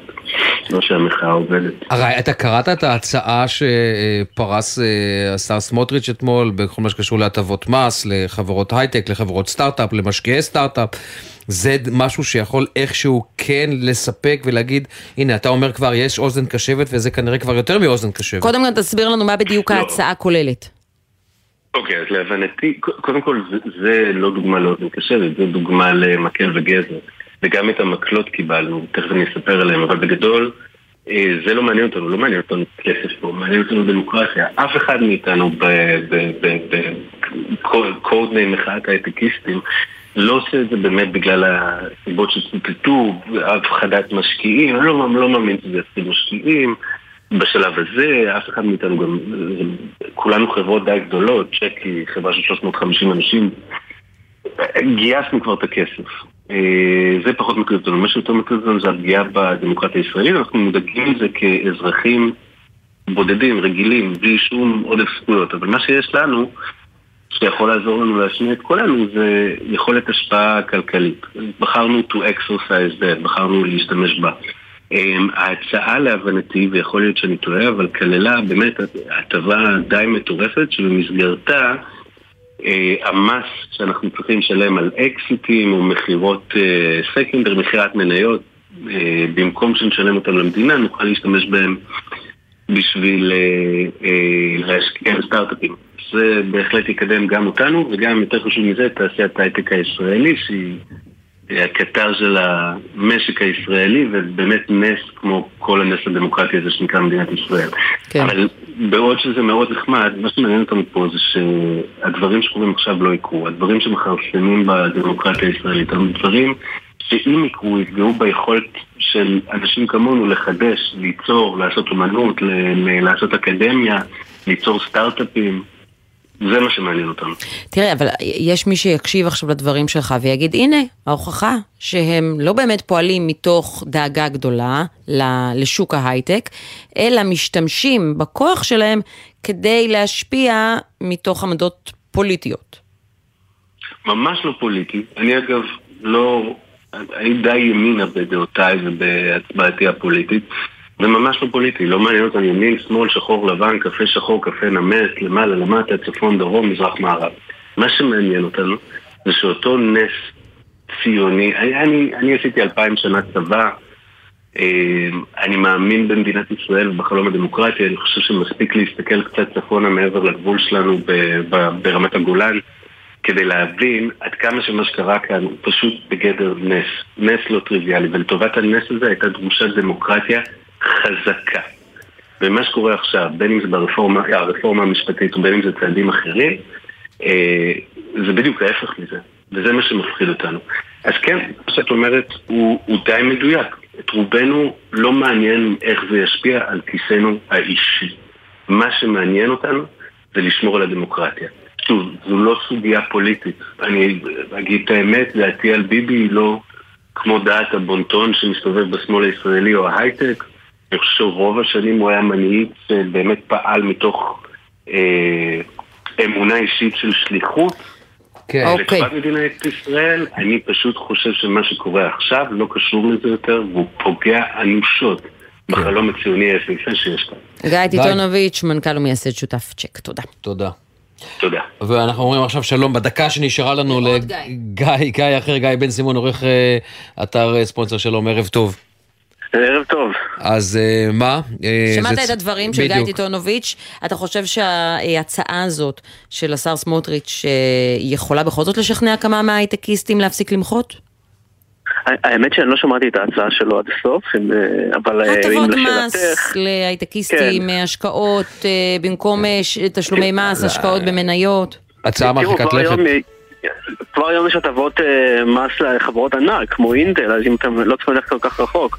ושם אה, גם אנחנו רואים שיש אה, קשיים ופיטורי עובדים, אבל שוב, זה באמת קצת נכנס לשיח פוליטי, אבל באמת כמובן שבלי המיסים של קטר ההייטק יהיה קשה מאוד למשק אה, להתקדם. ואגב, צריך עוד משהו בקצרה, כי אנחנו חייבים לסיים. עשר שניות. ללא הרפורמה, גם ככה ההכנסות מההייטק אה, צפויות היו לרדת ב-2023 לפי בנק ישראל, אז בואו נראה מה יקרה גם אה, ללא כל הבלגן. גיא בן סימון, הרבה. גיא בן סימון, תודה. אנחנו נהיה כאן מיד אחרי חדשות השעה 6.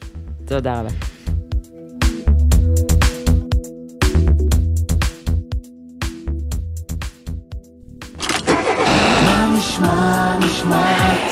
השבוע, היית של החיילים. גלי צהל כל הזמן.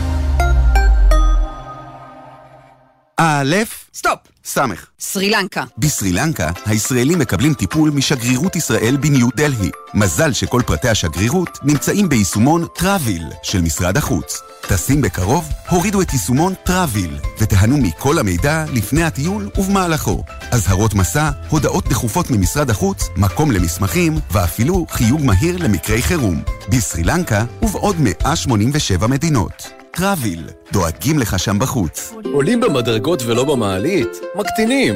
אוכלים ירקות ולא טוגנים? צ'יפס? מקטינים. חונים רחוק והולכים ברגל? מקטינים.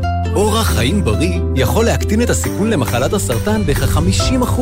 למידע, האגודה למלחמה בסרטן. 1-800-599995 אוניברסיטת בר אילן גאה להשפיע. מה אתם צריכים לעשות? רק להגיע. יום פתוח, עשרה בפברואר, יום שישי. אוניברסיטת בר אילן, משפיעים על המחר, היום. זו אותה נסיעה לעבודה או הביתה בדרך המוכרת, אבל בחורף זה לא אותו הכביש. בחורף, כשהרעות לקויה, קשה לנהגים יותר מהרגיל להבחין ברכב שעצר בשול הדרך. לכן, לא עוצרים בשולי הדרך, אלא במקרה תקלה שאינה מאפשרת המשך נסיעה. הרלב"ד, מחויבים לאנשים שבדרך. שישי בשש, סוף סוף קצת שקט.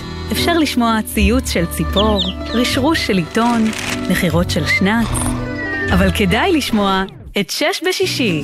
אנשי תרבות, חברה וספורט באים לאולפן גלי צה"ל עם שש תובנות, גילויים חדשים או סיפורים אישיים מהשבוע החולף. והפעם, מונה חוריקה סברי. מחר, שש בערב, גלי צה"ל. לאחר 150 פרקים של מאבק במפלצות, מכשפות, ערפדים, רובוטים וגיבורים, האחיות גרים יוצאות למסע מחוץ לרדיו. נועה מנהיים ואיילת טריאסט יוצאות מהרדיו למפגש מאזינים חד פעמי. הסכת חי בבית אריאלה בתל אביב על יצירותיו של J.R.R. טולקין, מחבר טרילוגיית שר הטבעות. הכניסה חופשית על בסיס מקום פנוי. שלישי, שבע וחצי בערב, בית אריאלה תל אביב, ובקרוב בשידור בגלי צה"ל. מיד אחרי החדשות, אמיר בר שלום וחן ליברמן.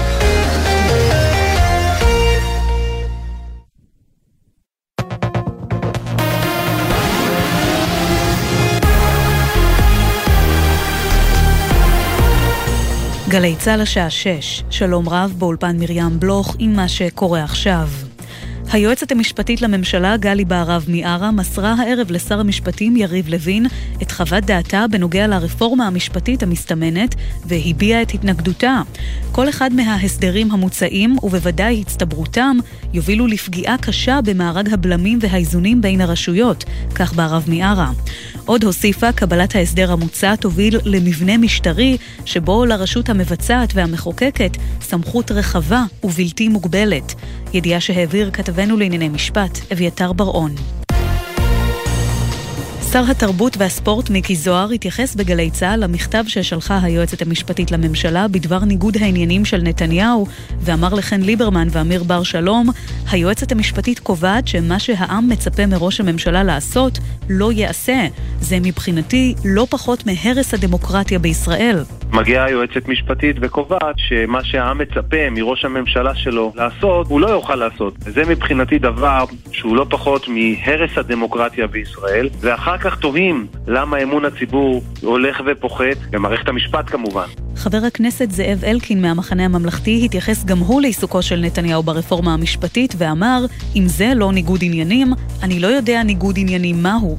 כל מי שמסתכל על הסעיפים ברפורמה מבין את זה. את הסעיף על ועדה למינוי שופטים, שאם הוא יעבור כמו שהוא מנוסח היום, הוא נותן לראש ממשלה ולשר המשפטים שליטה מוחלטת על המינוי של נשיא הבא של בית משפט העליון, ואותו נשיא שולט באופן מוחלט על הרכב השופטים שידונו בתיקיו של ראש הממשלה. רצח הנער נתנאל אהרון. המשטרה מבקשת להאריך את מעצרם של חמשת החשודים בני ה-15 בשמונה ימים. החשודים נעצרו הבוקר בחשד למעורבות ברצח הנער לפני כחודש בראשון לציון. כתבתנו לענייני משטרה הדס שטייף מציינת כי מפרטי החקירה עלה שמדובר בכנופיה אלימה שניסתה לפגוע בנערים נוספים.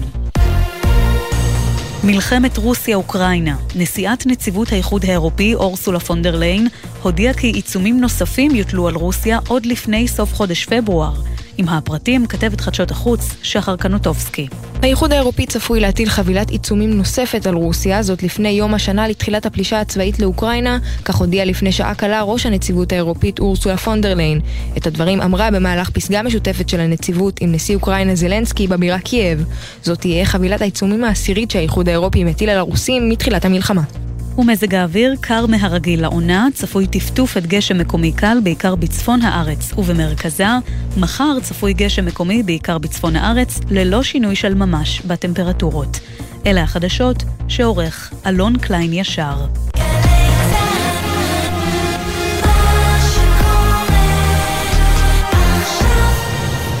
בחסות אוטודיפו, המציעה מצברים לרכב עד השעה תשע בערב בסניפי הרשת, כולל התקנה חינם. כי כדי להחליף מצבר, לא צריך להחליף לשעות עבודה יותר נוחות. אוטודיפו.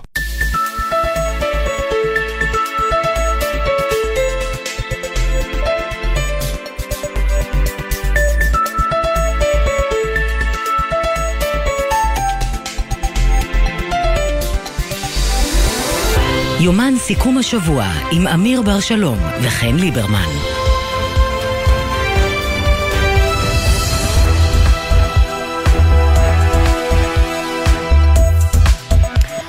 שש ושלוש דקות, אמיר בר שלום, אנחנו חוזרים לעוד שעה של יומן סיכום שבוע. ועכשיו זה רשמי מבחינת היועצת המשפטית לממשלה גלי בהרב מיארה, היא מפרסמת חוות דעת שאורכה 112 עמודים, כשבשורה התחתונה היא אומרת, הרפורמה המשפטית, המהפכה המשפטית, תשלול את מאפייני ישראל כמדינה יהודית ודמוקרטית. הסדרים ש... חריגים לעומת דמוקרטיות אחרות. זה גם, זה משפט שמשך... הפר את האיזונים ובלמים. כלומר, לפי היועצת המשפטית לממשלה, ברגע שהרפורמה הזאת עוברת, ישראל והגדרתה כדמוקרטיה גם עומדת בסכנה. איתנו חבר הכנסת שמחה רוטמן, יו"ר ועדת חוק, חוקה ומשפט מעוצמה יהודית. שלום. מהציונות הדתית. מהציונות הדתית, כן. שלום וברכה. שלום. שלום, ערב טוב. תראה, השר יריב לוין, שר המשפטים יריב לוין ביקש מהיועצת המשפטית לממשלה, צריך לבקש מהיועצת המשפטית לממשלה את חוות הדעת הזאת. אני מוסיפה את חוות הדעת שלה מאתמול, על כך שראש הממשלה לא יכול בכלל לקדם את הרפורמה הזאת, כי הוא מצוי בניגוד עניינים. איך אתם הולכים להמשיך לקדם את הרפורמה הזאת, כשחוות הדעת של היועצת המשפטית לממשלה אמורות גם לחייב אתכם? אה, יש פה כל כך הרבה הנחות מוצא, אבל לפני כן אני רק, אה, רק אגיד שאת הרעיון הזה אני עושה, נמצא עכשיו בשדרות אחרי שעשיתי סיור במהלך היום, גם, אה, גם בעיר ועכשיו גם בישיבת ההסדר בשדרות לקראת אירוע. אני חושב שכולנו ביום הזה עם תושבי שדרות, גם לאור הלילה, הלילה והבוקר ש, שהתרחש פה, ואני חושב ש... אה, הנושא הזה חייב לעמוד אה, עם כל החשיבות, ויש המון המון חשיבות, והטיפול בטרור והמלחמה בטרור אה, לא יכול להיות מנותק גם משאלת הרפורמה המשפטית הנדרשת, אבל אני חושב שביום הזה חשוב okay. מאוד אוקיי. להתייחס לזה ולהזכיר את זה. אבל בואו בוא נדבר על הנחות המוצא של השאלה שלכם. חוות דעתה של היועצת המשפטית אמורה לחייב אותנו באיזה עולם אנחנו חיים? חוות הדעת על הסכם ניגוד העניינים של נתניהו. הסכם ניגוד העניינים שהוא חתם עליו. רק שנייה, רק שנייה. את אמרת שחוות דעת, כן, אבל את לא שאלת את נתניהו, אם את רוצה לראיין את נתניהו, אני בטוח שיש לו, שיש לו אה, אה, יועצי תקשורת מצוינים, אבל את מראיינת אותי. ואני, אה, פעם אחרונה שבדקתי, א', יש במדינת ישראל הפרדת רשויות, ופעם שנייה שבדקתי, אולי בגלל שהרפורמה המשפטית עדיין לא עברה, מדינת ישראל היא עדיין דמוקרטיה. ובדמוקרטיה לא יכול להיות מצב, ואין הסדר כזה בשום מדינה בעולם, full stop, שיועצת משפטית, חוות דעתה, מחייבת את הכנסת. כלומר, אתה הולך להתעלם, רק לחדד, לא, לא, לא, אני אתן לך, חבר הכנסת רוטמן, רק לחדד, אתה הולך להתעלם מזה? אתה הולך להתעלם מחוות הדעת. היא לא מחייבת אותך. שנייה, לפני שתשאל אותי שאלת המשך, אני מציע שתנסחו מחדש את השאלה הראשונה, כי לשאלה הראשונה ששאלתם, אין שום דרך לשאול okay. אותה במדינה דמוקרטית בלי לפרוץ אז הנה שאלת ההמשך. אתה הולך להתעלם מחוות הדעת הזו? אני חס ושלום הולך להתעלם, אני מקווה שביום ראשון יגיעו נציגי היועצת המשפטית לממשלה, אולי עצמה, היא עצמה, אם היא רוצה, לוועדה, לוועדה, אה, לוועדת החוקה. טעות פרודלית עשית. לא, לא, אני עדיין, אני גם במקרה חבר בוועדה לבחירת שופטים, אז, אה, אז אני עדיין, כי עוד לא בחרנו חדשה. אמ, יגיעו לוועדת החוקה, ושם נשאל אותם על בסיס מה אה, חוות הדעת שלהם קיימת, ואם יש עוד מדינה אחת בעולם, ואם כן, אני, יש להם, הנה, נותן להם פור, מעכשיו עד ליום ראשון, הם מוזמנים לחפש מדינה אחת בעולם שיועצת משפטית הייתה נותנת חוות דעת שכזו, ועוד הייתה חושבת שהיא מחייבת מישהו. אחת. לא, לא, לא הרבה. כלומר, היא, היא לא מח... אתה מוכן לשמוע אותה, אבל לא... אתה אומר חד משמעית לא מחייבת? לא, לא, אני, אני לא, אני לא, אני לא אומר שום דבר על עצמי. אני פשוט רק שאלתי, האם יש מדינה דמוקרטית אחת בעולם, ששאלה כמו ששאלתם אותי בתחילת הרעיון הייתה נשאלת. והתשובה שלי היא לא. והעובדה, והעובדה שבעיניכם זו שאלה לגיטימית, מראה כמה רחוק מדינת ישראל הלכה בטרללת המשפטית. טרללת, אין מילה אחרת לזה. אין לזה אח ורע בעולם. עכשיו, הדברים האלו לא נאמרים על ידי. אתה נשמע נורא עצבני, חבר הכנסת רוטמן. שנייה, הדברים האלו, רק שנייה, הדברים האלו לא נאמרים על ידי. אני, אה, אני חבר במפלגה פוליטית, אני פוליטיקאי, יש כאלו שיגידו אולי שאני איש ימין, יש כאלו. הדברים האלו נכתבו ונאמרו על ידי פרופסור שלמה אבינרי, למשל, בארץ, שאין חיה כזאת כמו יועץ משפטי לממשלה בשום מדינה דמוקרטית בעולם. עכשיו, העובדה שאנחנו מנהלים את השיח הזה... בסדר גמור, אבל בואו נדבר עכשיו לגופם של הדברים. אה, אה, היועצת המשפטית לממשלה כותבת שכל אחד מההסדרים המוצעים ובוודאי הצטברותם יובילו לפגיעה קשה במארג הבלמים והאיזונים בין הרשויות. האם אתה מסכים עם זה, לא מסכים עם זה? בואו נדבר לגופם של דברים. ודאי שלא, ודאי שאני לא מסכים. איזה הגבלות יהיו על כוחו של הרוב אחרי שהרפורמה הזאת עוברת? איזה מגבלות? עכשיו, עכשיו, עכשיו התחלנו לדבר. כי קודם כל מערך האיזונים והבלמים של מדינת ישראל חולה.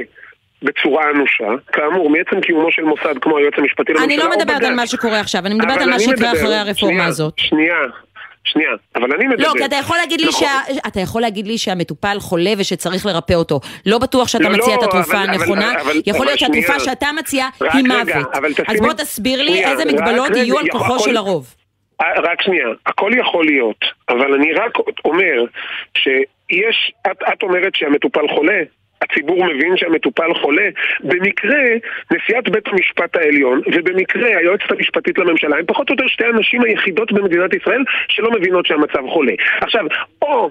או שהם לא הסתכלו בראי, או במדינת ישראל בשנה, שנתיים, אתה עשור, מתחמק, 20 חבר שנה, הכנסת 30 שנה רוטמן, אתה האחרונות. מתחמק. אני רוצה לא, שאתה תסביר לי על הרפורמה שאתה מקדם בוועדת חוק, חוקה ומשפט. לא, לא על לא- המצב כרגע. את לא תביני לעולם, את לא תביני לעולם את הרפורמה שאני מקדם, אם את לא תחשבי כמוני שיש בעיה. עכשיו, לא, לא, לא, זה לא עובד ככה. זה לא. עובד ככה. אתה יכול להגיד לי שיש בעיה, אבל זה לא אומר אז- שאנחנו נסכים על הפתרון, ובגלל זה אני חוזרת לפתרון שאתה מציע, ואני רוצה שתענה לי על שאלה מאוד מאוד אבל פשוטה.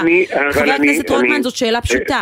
איזה מגבלות יהיו על כוחו של הרוב אם הרפורמה. הזאת עוברת? שאלה פשוטה. אה, זו שאלה מאוד לא פשוטה, מאחר והיא שאלה לא קיימת. יש המון המון מגבלות במדינת ישראל, עם הרפורמה ובלעדיה ואחריה על כוחו של הרוב. רק רגע, אבל אתם ממנים את השופטים. אתם, קוצ- אתם ממנים, את- אבל לצורך לא, העניין, אבל, אבל חברים, רגע, תקשיבו, יש כלל, יש כלל. כשאני, כשאני בריאיון. מזהה שהשאלות הן יותר ארוכות מהתשובות, אני מבין שאני לא בריאיון. למה יש לי הרגשה שאנחנו אנחנו חוזרים לא, למה שאמרנו בשמונה בבוקר? קצרה, השאלה הייתה מאוד לא, קצרה. מה יהיו המגבלות על כוחו של השאלות- הרוב אם הרפורמה הזאת עוברת? השאלות הן זאת יותר שאלה ארוכות קצרה, מהתשובות. זאת שאלה קצרה ופשוטה. אתם מבקשים ממני, אה, ואתה מסרב לענות. לא, אה, תשים לב, את גם מפחדת כנראה מהתשובה, זה בסדר, לא, אני ממש. מתחננת שתענה על השאלה הזאת. בת- אז אולי- אז אולי תואילי בטובך לתת לי גם שנייה בבקשה. להתייחס. בבקשה, חבר הכנסת את רוטמן, בבקשה. את מבקשת שאני אתייחס, את מבקשת הנה, שאני הנה. נותן לך את הזמן, הנה, בבקשה. וואי, זה מדהים, רבותיי, אתם, טוב, תודיעו לי, רק תסמנו לי מתי אני יכול להתחיל לדבר. אנחנו אמרנו כבר חמש פעמים, בבקשה, דבר. אתם אמרתם בבקשה, וכל פעם שאני מתחיל לדבר אתם מתפרצים לדבריי, אז זה ממש עוזר. אתם מבקשים ממני להתייחס לחוות דעת של 114 עמודים של אה, היועצת המשפטית לממשלה. זה בסדר, זה לגיטימי, ואני מודע למגבלות הז'אנר שאנחנו בריאיון בטל... בר- ברדיו, זה בסדר, גם זה בסדר. אבל, מה שאני אומר בצורה ברורה, שאם אין הסכמה בסיסית ביותר על מה הבעיה, בוודאי שלא תהיה הסכמה על הפתרון. ומאחר שאין הסכמה בסיסית על הבעיה, כולנו או הרוב במדינת ישראל חושב שיש בעיה במערכת המשפט, בעיה קשה ואנושה, נשיאת בית המשפט העליון והיועצת המשפטית לממשלה לא מסכימות שיש בעיה, בוודאות לא תהיה הסכמה לפתרון. עכשיו בואו נמשיך ונדבר. כן, עכשיו בואו נדבר על הפתרון? הפתרון. מה הבעיה, מה הבעיה, מה הבעיה בעיניי ומה הפתרון בעיניי. הבעיה בעיניי היא שבמדינת ישראל לא רק שלרוב אין כוח בלתי מוגבל, לרוב אין כוח בכלל. העם בישראל בוחר ימין ומקבל שמאל כבר הרבה מאוד שנים. מערכת המשפט שלנו מוטה גם פוליטית וגם דמוגרפית וגם אה, אידיאולוגית וגם מאלף ואלף הטיות אחרות. השאלה אם ריסוק הדמוקרטיה זה הפתרון. ה- השאלה, השאלה היא...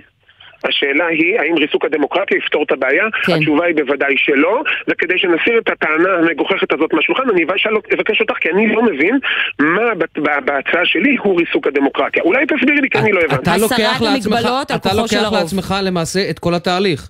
מינוי שופטים, פסקת התגברות, הייתי אומר ככה, אה, הפיכת היועצים המשפטיים לממליצים ולא למחייבים, כלומר אתה שולט בכל התהליך, מההת- מההתחלה ועד המוצר הסופי. אין שומרי סף, אין חוק שאתם לא יכולים להעביר, אין שום דבר עכשיו- שמגביל את כוחו של הרוב. איך אנחנו אוקיי, נשאר דמוקרטיה? אז, אז, התשובה, אז התשובה היא שעל כל אחד מהדברים שאמרתם, לא רק שזה המצב בכל דמוקרטיה מכ- מכובדת שמכבדת את עצמה, עם חוקה. זה בוודאי היה, זה בוודאי היה המצב בישראל עד ההפיכה השיפוטית של אהרן ברק. ולכן, אם הטענה היא שבשנייה שהכללים האלו יתקבלו... זה לא היה המצב עם היועצים המשפטיים. אנחנו, הם לא היו משרות אמון. בוא נתווכח. בסדר, אנחנו מבינים גם אבל מהדוברת שלך. שאתה צריך ללכת ולחזור... אה, אבל אני לא, אין בעיה, אני, אני יש לי בשבילכם את כל הזמן שבעולם, אני רק רוצה להסביר לכם, אני רק רוצה להסביר שהמציאות שהייתה במדינת ישראל עד ההפיכה השיפוטית של ברק, הייתה בדיוק כך. הכנסת יכלה לחוקק כל מה שהיא יכולה, ועדיין הפלא ופלא, היינו דמוקרטיה, לא שללנו זכות הצבעה מנשים כמו שאחת מהסטודנטיות שהגיעה יועמ"שים אליי לוועדה עדיין היו שומרי סף. טענה שאנחנו הולכים לעשות, יועצים משפטיים היו יועצים ולא מחליטים, כך היה המצב וכך הייתה הפסיקה וכך התנהלה הכנסת והממשלה והכל זרם על מי מנוחות עד שהחליטו באיזשהו שלב שאם משפטנים לא מחליטים בכל סוגיה, בכל שלב ויש להם שליטה מלאה בתהליך, כך אתם הגדרתם את זה ואתם צודקים. יש היום גורם שמחזיק שליטה בכל השלבים של התהליך. הוא גם מייצר את החקיקה הוא גם מחוקק, הוא גם מכתיב איך היא תפורש, ובמקרה הצורך הוא גם מגיש את הכתבי אישום אם לא מקשיבים לו. קוראים ליועץ, לגורם הזה היועץ המשפטי לממשלה ובתי המשפט, מערכת המשפט בכללות, והמצב הזה הוא לא דמוקרטי, כי כשיש גוף אחד שמחזיק בכל הכוח הזה, בלי שום איזונים ובלי שום בלמים, זו לא דמוקרטיה, ואתם צודקים. ואת זה אנחנו באים לשנות, ואנחנו באים להחזיר את הכוח לעם, ואת הצדק למערכת המשפט. ויש אנשים שזה מטריף אותם, מסיבה מאוד פשוטה. הם לא מבינים שיש בעיה במערכת המשפט, הם לא מקבלים את קריאות ההשכמה שהציבור שולח להם השכם והערב, הם לא מבינים מדוע אמון הציבור במערכת המשפט הולך וצונח, כן. הם לא מבינים מדוע, תאמינו או לא, אפילו לתקשורת כבר מאמינים יותר ממה שמאמינים לפרקליטות במדינת ישראל. זה מראה אני שוב על אזכיר לא? שהאמון במערכת המשפט הוא עדיין כפול מהאמון בכנסת. לא. ממש לא, זה, הנה עוד דוגמה, הנה עוד דוגמה סליחה, אבל אנחנו באמת חייבים. לסיים. נכון, אז בסדר, אז, אז רק שיירשם שמה שאמרת עכשיו הוא פשוט לא נכון. אוקיי, חבר הכנסת רוטמן, שלא תגיד שלא לא נתנו לך לדבר, וככה, יודע, עצה קטנה מעיתונאי. אל תחזור כל פעם על הזה, תנו לי לדבר, תנו לי לדבר. שוט! שוט! אתה- שורף זמן סתם. נצל את הרגע. שוט! קח עצה קטנה ממישהו שמנסה להסביר מסר וכל פעם שהוא מגיע לפאנץ' קוטעים אותו, אם כך לא מנהלים רעיון. אוקיי, שוט, when you have to shoot, shoot. אל ת... עזוב את את אוקיי. מה תודה שמסביב. רבה. תודה, חבר הכנסת רוטמן. להתראות. טוב, שומעים את הכיסא שלי זז באי נוחות? כן. אוקיי, אז אני אמשיך לזוז צריך באי נוחות. לשמן שם את הכיסא. כן, כי... איתנו עורך הדין אה, אביתר אה, קציר. לא, לא, הוא זז באי נוחות כן. בגלל השיחה הבאה, לא בגלל השיחה עם רוטמן, שלא אה. יתפרש לא- לא לא נכון. ו- אז אה, תסביר, תסביר למה. אה, ושלום כן, לעורך הדין ראי- אביתר קציר, ערב טוב. שלום, עורך דין אביתר קציר, עורך דינה של משפחת וולקוב. כן. תזכיר. ערב טוב לשניכם, ואני מדגיש שאני יושב חזק ומקובל הכיסא הזה. לא, כי אני ראיתי אתמול את אה, אה, שכר אה, הטרחה ואת הפרסום על אה, אה, שכר הטרחה של העורך דין, תזכיר לי את ה... אייל בסרגל. אייל בסרגלי, כן, זהו, לרגע, לרגע אה, זרח עם פרחוני כמו שמתמודד שנאמר. לראשות לשכת עורכי הדין. אה, אתה יודע מה, אה, בין זה לבין ייצוג אני לא יודע, אני לא יודע, אני לא חושב שיש קשר, אגב, ושמעתי ביקורת חריפה מאוד היום. הייתי אומר, מכל הקשת הפוליטית בתוך לשכת עורכי הדין על ה- אה, כן, אז רק נזכיר, הטרחה נבהיר המוגזם. את הפרטים, אה, כ-600 אלף שקלים. מתוך מיליון. מתוך מיליון שהם גייסו בקמפיין מימון המונים, אה, הוא חתם איתם על הסכם שהם ישלמו לו כ-600 אלף שקלים, אה, שכר טרחה. כשאני שואלת אותך, עורך הדין אביתר קציר, עכשיו אתה עורך הדין של משפחת וולקוב, מה בעצם תפקידך אה, כעורך דין שמלווה נפגעי עבירה, כשהפרקליטות היא בעצם זאת שמנהלת את המשפט, לא אתה כעורך דין. תראו, אה, מנהלת א', תמונת רק התביעה. כדי להעמיד סכומים, כדי להעמיד סכומים על דיוקם זה אה, גרוע מכך, כי זה 585 אלף מתוך קצת למעלה מ-910 אלף שקלים. כך שזה לא 600 ממיליון, זה אפילו יותר, כי למשפחה הזאת, אני מדגיש את זה, כל שקל חשוב. ובכן, אה, ליווי נפגעי עבירה אה, זה תחום אה, שאני חושב שהוא חשוב, כי נפגעי עבירה גם הם צריכים שיהיה להם פה בבית המשפט, אבל אני רוצה להזכיר שנפגעי עבירה מיוצגים על ידי משרד עורכי הדין אולי הגדול במדינה, שזה הפרקליטות.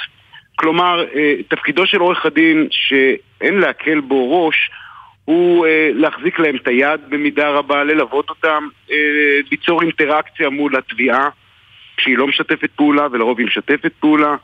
כשהם נחשפים לחומר הראיות, אני מדבר כרגע בתיאוריה, כי כל זה רחוק מאוד מאוד ממה שהיה פה, כשהם נחשפים לחומר הראיות, אולי להסתכל על חומר הראיות, להביא בפני הפרקליטות קשים, כל זה כל כך לא רלוונטי בעניין שבפנינו, מכמה טעמים. אני חייב לשאול אותך... אה, אוקיי, סליחה, עכשיו שסיימת. לא, תמשיך עורך הדין קציר, תמשיך. אה, אה, אה, הליווי הזה הוא ליווי שנעשה, ראשית, זה שירות שהוא כמעט וחינמי במדינת ישראל ואני לא מתכוון לכרות את הענף שאנחנו יושבים עליו, אנחנו מייצגים הרבה מאוד קורבנות אה, אה, של מקרים מאוד מאוד קשים ועל הדרך גם יש משפט פלילי, אבל החברים האלה, מי שאמור לדאוג לאינטרסים זה מדינת ישראל ותופתעו או לא שמעתי את סוף השיחה הקודמת, מדינת ישראל באמצעות הפרקליטות דואגת להם. זה לא אומר שהחברים הללו לא צריכים עזרה ולא צריכים שיסגרו קצוות ומישהו יגיע, מדי פעם יתלווה אליהם לבית משפט, אבל הטיפול הזה הוא טיפול, אני לא מפחד לומר, שנעשה על הדרך. מהו בדרך אה, כלל אה, שכר הטרחה על טיפול מהסוג תראו, הזה? שלא לשאול מה, אה, אני לא רוצה לשאול אותך בשכר הטרחה שאתה מקבל עכשיו. אני, אני, אני, אני אשמח לענות על שכר הטרחה כי אני לא אקבל כאן שכר טרחה, אני לא חושב, אני בכלל לא פועל כאן כעורך דין, אני לא חושב שיש כאן שאלה משפטית. כלומר, אתה עושה את זה בהתנדבות כרגע.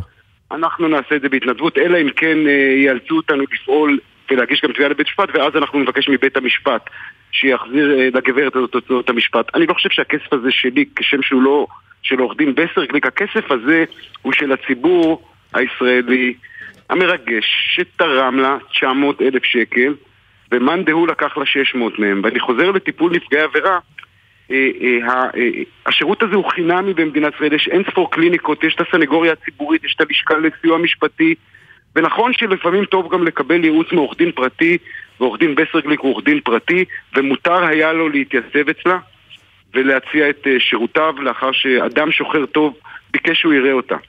אבל בשלב זה נגמר כל המותר ומתחיל האסור.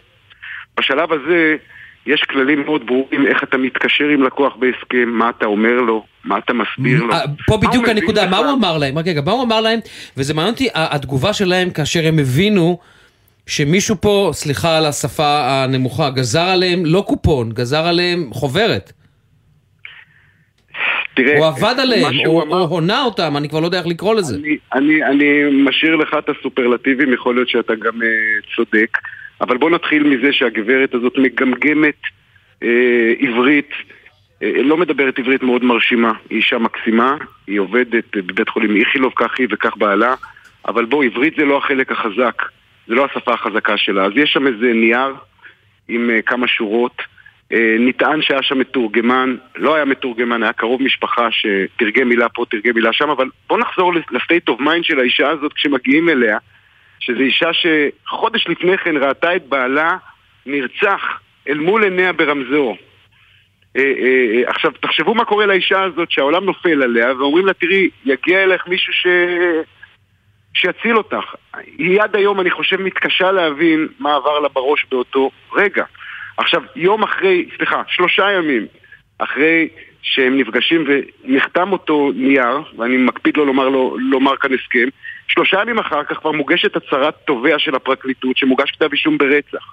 אז איך יכול מי שאומר ומתיימר לומר שבגללו הוגש כאן כתב אישום ברצח? נו באמת, חברים, אני שוב אומר, זה לא עניין משפטי. אני, אני רוצה לומר משהו, היה לי פעם פרופסור למשפטים שאמר 90% מהשאלות המשפטיות המורכבות, לכו ותשאלו את האדם ברחוב. ה-common sense, השכל הישר... כי זה עלה להגיד סבירות. אני בדיוק, אני נזהר, אני אמרתי, סיפרתי לכם על הכיסא שאני יושב עליו כל כך חזק. עכשיו, הליווי הזה הוא ליווי בין אלפי שקלים, בין חינם לבין אלפי שקלים, ואתם יודעים מה? עשרות אלפי שקלים בודדים, אני לא מפחד לומר את זה. תשאלו את עדי מזרחי, כך קוראים לרוצח נדמה לי, כמה הוא משלם לעורך הדין שלו. בתיק רצח, 500, 600, 700, אני בספק, אבל זה שכר ראוי. אני רוצה להזכיר לכם שהגברת הזאת לא נאשמת ברצח. הגברת הזאת גם לא נתבעת. הגברת הזאת בסך הכל ראתה את בעלה נרצח אל מול עיניה, ועכשיו תסבירו לי אתם למה צריך לגבות ממנה 600 אלף שקל, ויש עוד דבר שלא הובהר כמו שצריך, בנוסף לאותם 600 אלף שקלים, אה, אה, היא מוחתמת גם על הסכם שהיא תשלם 20% בתוספת מע"מ מכל סכום שיגבו מהרוצח בתביעת הנזיקין. אגב, מותר, גם אנחנו גובים סכומים כאלה. אבל לומר שהטיפול ניתן עבור אה, ליווי אזרחי, לא, לא, לא, לא, לא. 600 אלף שקלים זה רק עבור הליווי שלה כקורבן עבירה, ליווי שהייתה יכולה לקבל באופן יוצא מהכלל חינם. עורך הדין אביתר אה, קציר, תודה רבה לך, ערב טוב. תודה לשניכם. תודה. קצת, קצת תרבות. יש כן. פרס חדש, טקס פרסי הוקרה שנתי חדש, שנקרא פרס שיש קולר למצוינות בקולנוע ובטלוויזיה, ואיתנו נמצא שיש קולר וגם גילה אלמגור, ערב טוב לשניכם. ערב טוב. אני נוהגת אה, עם אה, ladies first, אבל אני כן, גילה ברשותך, רוצה קודם כל לשמוע משיש קולר, שעל שמו. קרוי הפרס. בהחלט. אה, תסביר לנו... לא רק על, כן. לא רק על שמו, הוא יוזם הפרס. יוזם הפרס, הוא כן. מעניק את הכסף, הוא יספר לך אגב, גילה אלמגור אגמון בשבילך. גילה אלמגור אגמון כמובן. אז שיש קולר, אנחנו איתך, תסביר לנו קצת, מה זה הפרס החדש הזה? הפרס הוא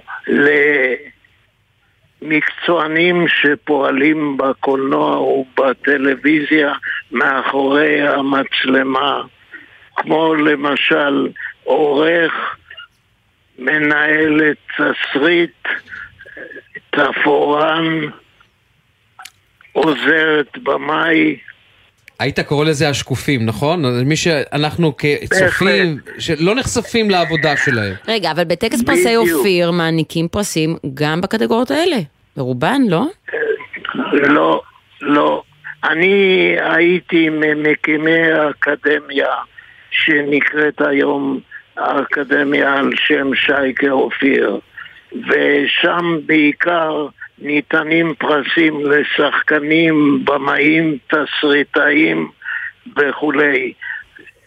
ופה ושם מישהו כמו מאפר זוכה לאיזה ציון, אבל פה אצלי כולם מקצוענים שפועלים מאחורי המצלמה ושום במאי המוכשר ביותר לא יוכל לקיים את חזונו הקולנועי ללא עזרתם של הטכנאים המופלאים הללו. אני חשבתי בהתחלה להעניק לחמישה אה, מקצוענים ופתאום קפץ לי הרעיון למה בעצם לא להעניק לשבעה כדי שהמנחה יוכל לציין, קבלו את שבעת המופלאים. אז, אז בכל אה, אה, מקצוע יש כך וכך מועמדים. נאמר, תאורן ראשי, אז יש למעלה מ-20.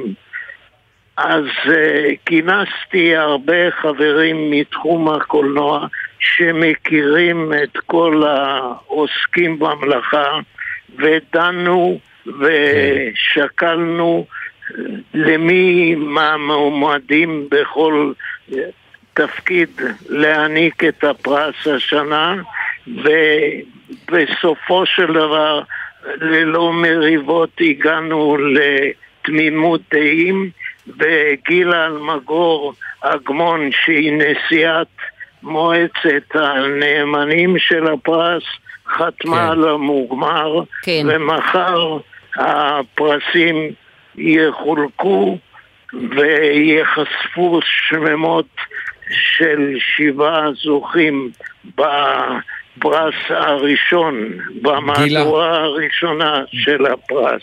גילה, זה- עכשיו- זה עובר אלייך, אני חושב שאת יודעת, כמי כן. שנמצאת בדרך כלל אה, בקדמת הבמה, תרתי משמע, קדמת המצלמה, אני חושב שזו יוזמה ברוכה, נכון? סליחה? אני אומר, כמי שנמצאת בקדמת כן. הבמה, כן, ולפני כן, המצלמה תמיד, אני חושב שיש, זו יוזמה ברוכה. כמו שקראנו לזה, השקופים, אול- אולי אולי ההגדרה לא אני נכונה, קוראת אבל... להם השקופים של הקולנוע. בדיוק. זו יוזמה אדירה. זה האנשים שלא עוברים על השטיח האדום. זה אנשים שעושים את העבודה, אנשי מקצוע מופלאים, באמת, שבלעדיהם, היום אנחנו יודעים שגם אפשר לעשות במצלמת אה, טלפון, לצלם כאילו איזה סרט. אנחנו מדברים על קולנוע, קולנוע אה, לגיטימי, עשוי טוב, וכדי שיהיה עשוי טוב, כדי ל- ל- לתרגם או לבצע את החזון של במאי, אה, הם האנשים שבאים לעזרתו, מפענחים את החזון הזה ומביאים אותו לידי עשייה סופית.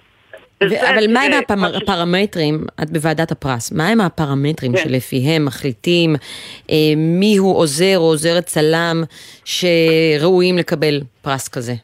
יש פה אה, ועדה שחברים בה אנשים שלפני המצלמה, מאחורי המצלמה, אה, אנשי קולנוע, תיאורטי- תיאורטיקנים, אה, ויש פרמטרים כמובן, קריטריונים, ואני מקווה שבחרנו נכון. יכול להיות, זה, זה, זה לא ביקורת, אבל זה כן הכרה במציאות, אה, אנשים שהם אה, צלמים, אה, גריפ, עוזרי צלם, לרוב אנחנו רואות בעיקר גברים בתפקידים האלה, גם כי יש פה גם מאמץ פיזי, שהרבה פעמים גברים הם אלה שבכלל הולכים למקצועות האלה. יכול להיות שרבים מהזוכים בפרס הזה הם גברים? אני לא יודעת, אני שואלת. אני לא יכולה להגיד לך, אני מקווה שבחרנו נכון.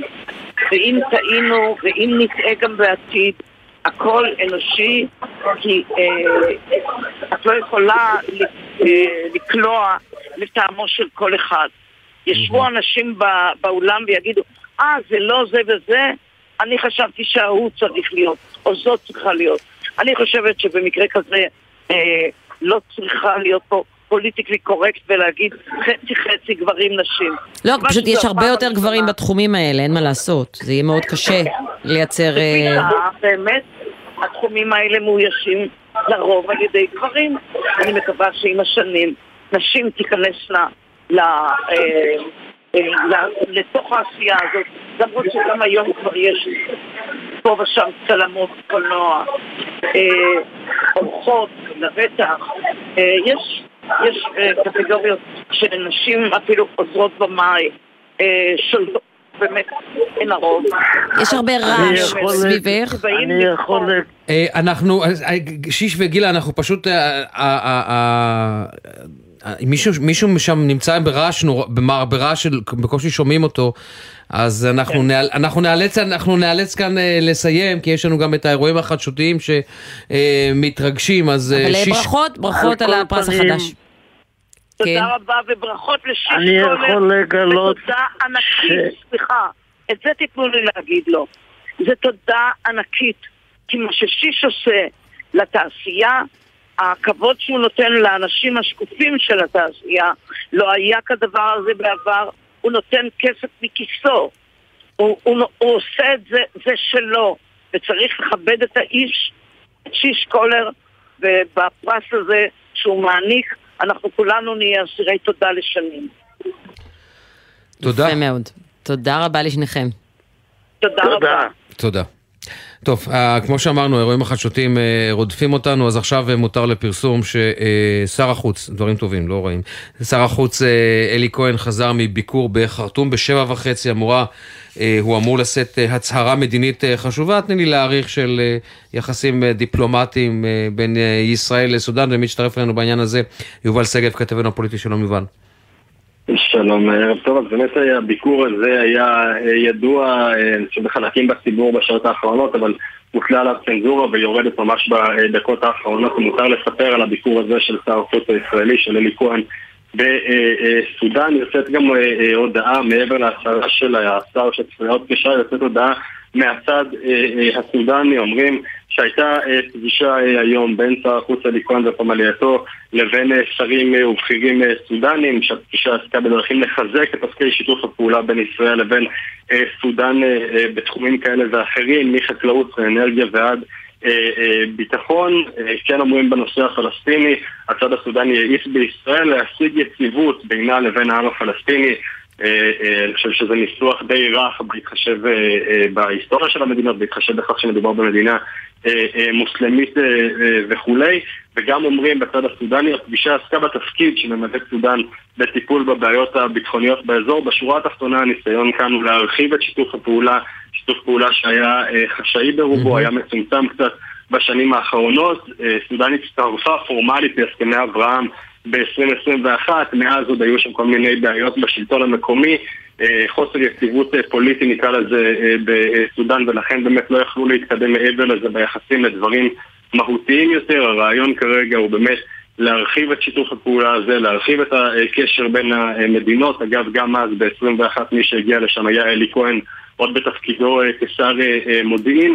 כמובן יש לזה הרבה מאוד משמעויות, אתם כנראה תדעו גם לספר יותר טוב ממני על העבר, על הפעולות שישראל עשתה בסודאן לפני כמה שנים, תקיפות כאלה ואחרות של מסוכי נשק. מה זה, ישראל הוציאה, רק בואו לבאר למאזינים למי שלא זוכר. כן. סודאן בשלב מסוים שיתפה פעולה עם איראן. עד כדי בניית מפעל טילים איראני על אדמת סודאן כדי להזרים את הנשק הזה לרצועת עזה. על פי פרסומים זרים המפעל הזה הותקף הותקף, ולמעשה זה התחיל מערכה מדינית יחד עם הברית כדי למלט את סודאן מציפורני שלטון האייתולות, ועכשיו למעשה הסכמי אברהם ואולי ההצהרה הערב, היא מכתירה את המאמצים האלה בהצלחה. כן, סוגרים פה חתיכת סיבוב, אני חושב, ביחסים בין המדינות. אפשר להוסיף את זה גם בצד האזרחי יותר, את כל הסיפור של הסודנים שהגיעו לארץ. גם זה כמובן משהו שמוסיף וקשור ביחסים בין המדינות בדרכים כאלה ואחרות בשנים האחרונות. בכל מקרה, כרגע לפחות, נראה שאנחנו עדים להתקדמות חשובה ביחסים בין ישראל לסודאן. משרד החוץ, אני רואה עכשיו הודעה כבר מגדיר את זה כביקור היסטורי של שר החוץ אלי כהן בסודאן. נחכה כמובן כן. להצהרה שלו בשבע וחצי כדי לשמוע עוד פרטים על מה שהיה שם. יובל, תודה. תודה לכם. 6.34, הפסקה קצרצרה של תשדירים, חוזרים מיד אחר כך.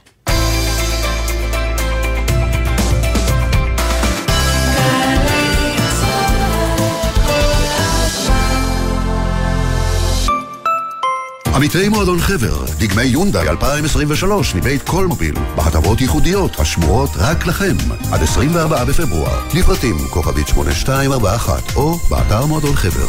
זה הכל בשבילך, חבר.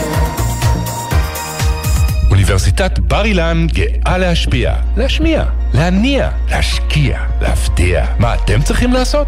רק להגיע. יום פתוח, עשרה בפברואר, יום שישי, אוניברסיטת בר אילן. אוניברסיטה הצומחת במספר הסטודנטים בחמש השנים האחרונות. חפשו אותנו בגוגל. יום פתוח, עשרה בפברואר. זה קורה עכשיו במוזה, מוזיאון ארץ ישראל תל אביב. עדות מקומית, התערוכה לצילום עיתונות עולמי וישראלי, עדות מקומית. במוזה, מוזיאון ארץ ישראל תל אביב. קבלו משוואה, כמה זה יחס אישי, כפול מרצים מעולים, לחלק לכיתות קטנות, התשובה, 90% השמה בשנה שעברה. עזריאלי, חממה למהנדסי העתיד ולמהנדסות העתיד. לפרטים כוכבית 9087. האקדמית להנדסה, ירושלים.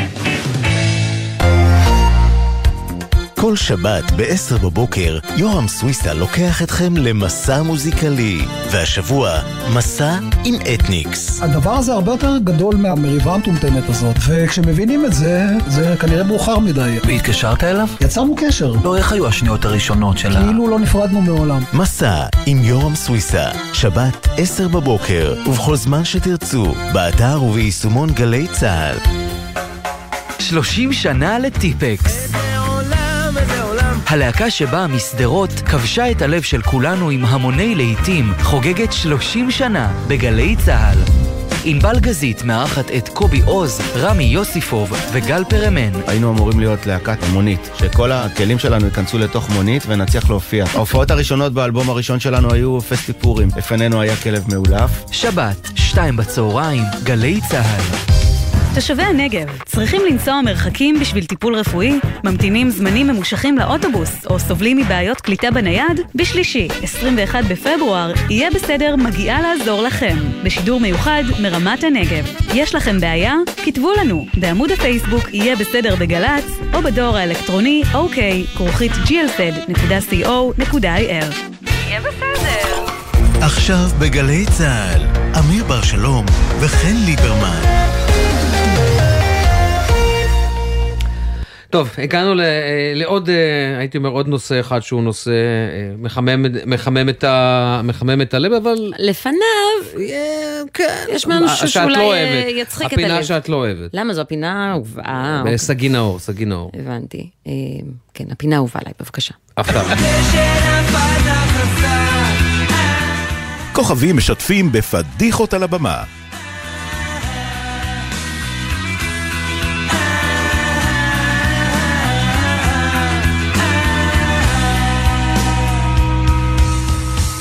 והיום, הערב, יש לנו פדיחה עם רפי גינת. סלמונלה.